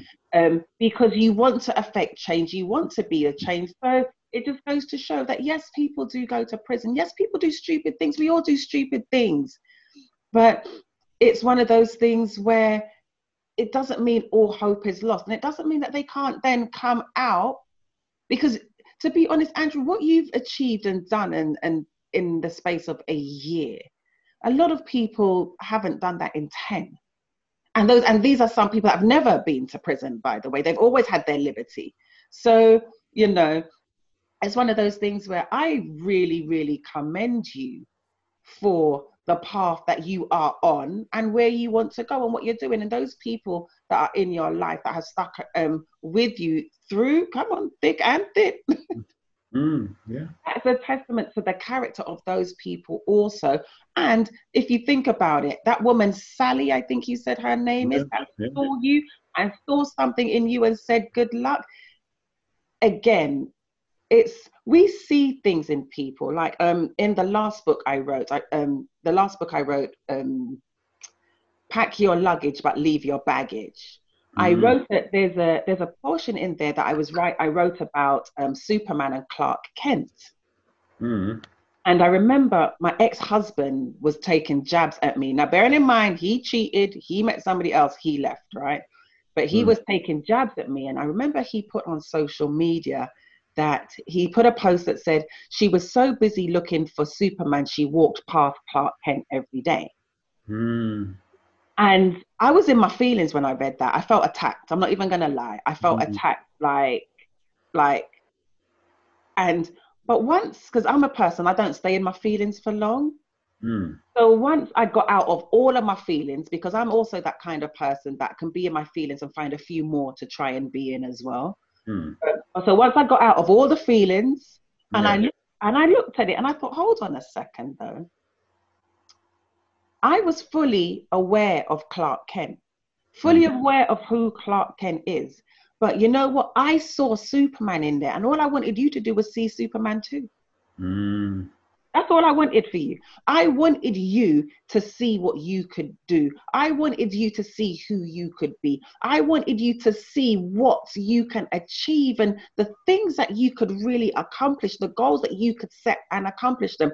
I saw that in you and I just wanted you to see that too. mm, But the fact that you were content to keep living under the whole, you're just content being um, Clark Kent, and you didn't want to at least try and see the Superman in you, then you Mm. wanted to turn around and put that on me. And I say all of that to say, a lot of those people, Sally, obviously, without even knowing you saw the Superman, Andrew, mm, it just really took for you to go through the experiences that you have gone through to now to really not just see the superman in you but believe the superman in you mm, mm. because you probably to be honest some of the addiction that you may have gotten into you the superman in you scared clark kent so clark kent went to other things Mm, yeah, yeah. And I don't even know you like that, Andrew, but I just feel that that the su- Superman scared Clark Kent, so Clark Kent just tried to kill him. Mm, That the drugs was the kryptonite and all of those things, and then what ended up leading to because I don't know the full details of your incarceration, and we're not going to go into that here. So, uh, so do you see what I mean? So a lot of the time, people are their people's potential scares them. mm. So Yeah. what they do is drugs and um, alcohol, crime, whatever, to try Mhm. and drown out those voices. But the beauty of you, Andrew, is that you kind of reckon, and I'm not saying that the Superman still doesn't scare you because the Superman, the Superwoman within all of us, and the potential that we can achieve is scary. Mm. However, you're not allowing it to stop you. And those people that have stuck with you, Andrew, that's all they saw. They were just waiting Mm. for you to see it too. Mm, I like that. You have now. I like that. Yeah, look. Clark Kent? no, I like that. right, there you go, right? I really love that. So, yeah, and that, and that's really all it is. And um, I'm just gonna end this by Andrew saying that I don't know you like that, but I'm proud of you. Really, really am. And it is it is one of those things where it's so encouraging and heartwarming that I know you said you don't believe you will see the change in your lifetime, but you may not see all of it. But I really hope that you see some at least, at least to make that start. Because if you've already done this a year out of um, after a year of being out of prison, Mm. then I believe that if you keep on this kind of momentum, Andrew, you may well see the changes that you hope to implement in your lifetime. Mm. And it just it grows and grows and becomes a better machine from here on in. That's encouraging. I'm gonna I work at it, you know. Um, I think you know one of the things. Um, really good friend of mine said. Uh, he said to me, um, one of the things you need to do in this time is learn who to count on and who to count out. And I think that was really valuable advice. So I've begun. You know, I, I saw this um, during during lockdown. Um, there was this um, post that said you can't just cut people off um, and it said snip, snip, snip, snippity, snip, snip, or something like that. So in other words, you know what? Forget all that. Yeah, Um, yeah. and and I've started to kind of, you know, go into that uh, phase again of you know realizing who, you know, who I'm there for, who's there for me, and and just working on that because that kind of harmony in in life really just it it just creates a life worth living you know when you're mm. doing the stuff that you enjoy doing but you're not being drained by you know the stuff that we talked about at the beginning you know the, the whatsapps the the people that get emotionally uh, distraught because you haven't looked at the video that you sent them that has been going around virally for about six months prior to them getting it um, you know that kind of way there it's a couple years before they sent it because I'm like, Yeah. hold on, they because it's the thinking this still going around. Yeah, yeah. So you know, it's encouraging, and yeah, like I, like I say, you know, I just I do what I can with what I've got where I am. Mm. And, you know, I haven't got very much at the moment, but you know, I'm doing what I can, and um, and I'm just going to keep doing that. and that is all you can do because really if you think about it andrew it has only been a year and a month since Yeah. you have been released from prison. So you're you're not going to have it all yet. But that's the joy and the beauty of the journey of life though isn't it? That you're you're going and you're growing along the way and back to your point about um, friends i've um, i remember back in the 90s i think it was i bought this album by I think his name is Eric Gable, and it's called Process of Elimination. And I've always looked at life, even though it's like like 90s R&B, but the title of that really struck me because that's what life is, and that's what relationships are. Some of them really are a process of elimination because I firmly believe um, whether or not you've been in prison or not, your phone book should not look the same today as it did 10 years ago. Absolutely. There should be additions and there should be subtraction. simple, basic mathematics. Yep. Yeah. And that is really evolving in life. So, and as I said, I firmly believe, Andrew, whatever you set your heart, mind, and hands to do, I believe you will achieve it. Mm. I fully believe you will achieve. Good, because the next thing is to start writing. and we are going to get into that. We are definitely and i haven't forgotten i haven't forgotten but i knew you were you hadn't been well so i just wanted to give you that time to get better. But mm-hmm. as for the podcast andrew i'm going to thank you so much mm-hmm. for joining me here on conversations with alison j the journey to here. It has been a pleasure. It has been enlightening. Oh no, bless you. Thank you. so much for joining me Thank you. all righty thank you take care Okay. bye bye Bye. Thank you for spending time with us. We're already looking forward to the next episode of This is Conversations with Allison J. The Journey to Here. Until next time, honor, respect, and blessings to you all. If you want to connect, visit AllisonJ.net. That's A L I S O N J A Y E dot net. Allison with one L, as she is the one and only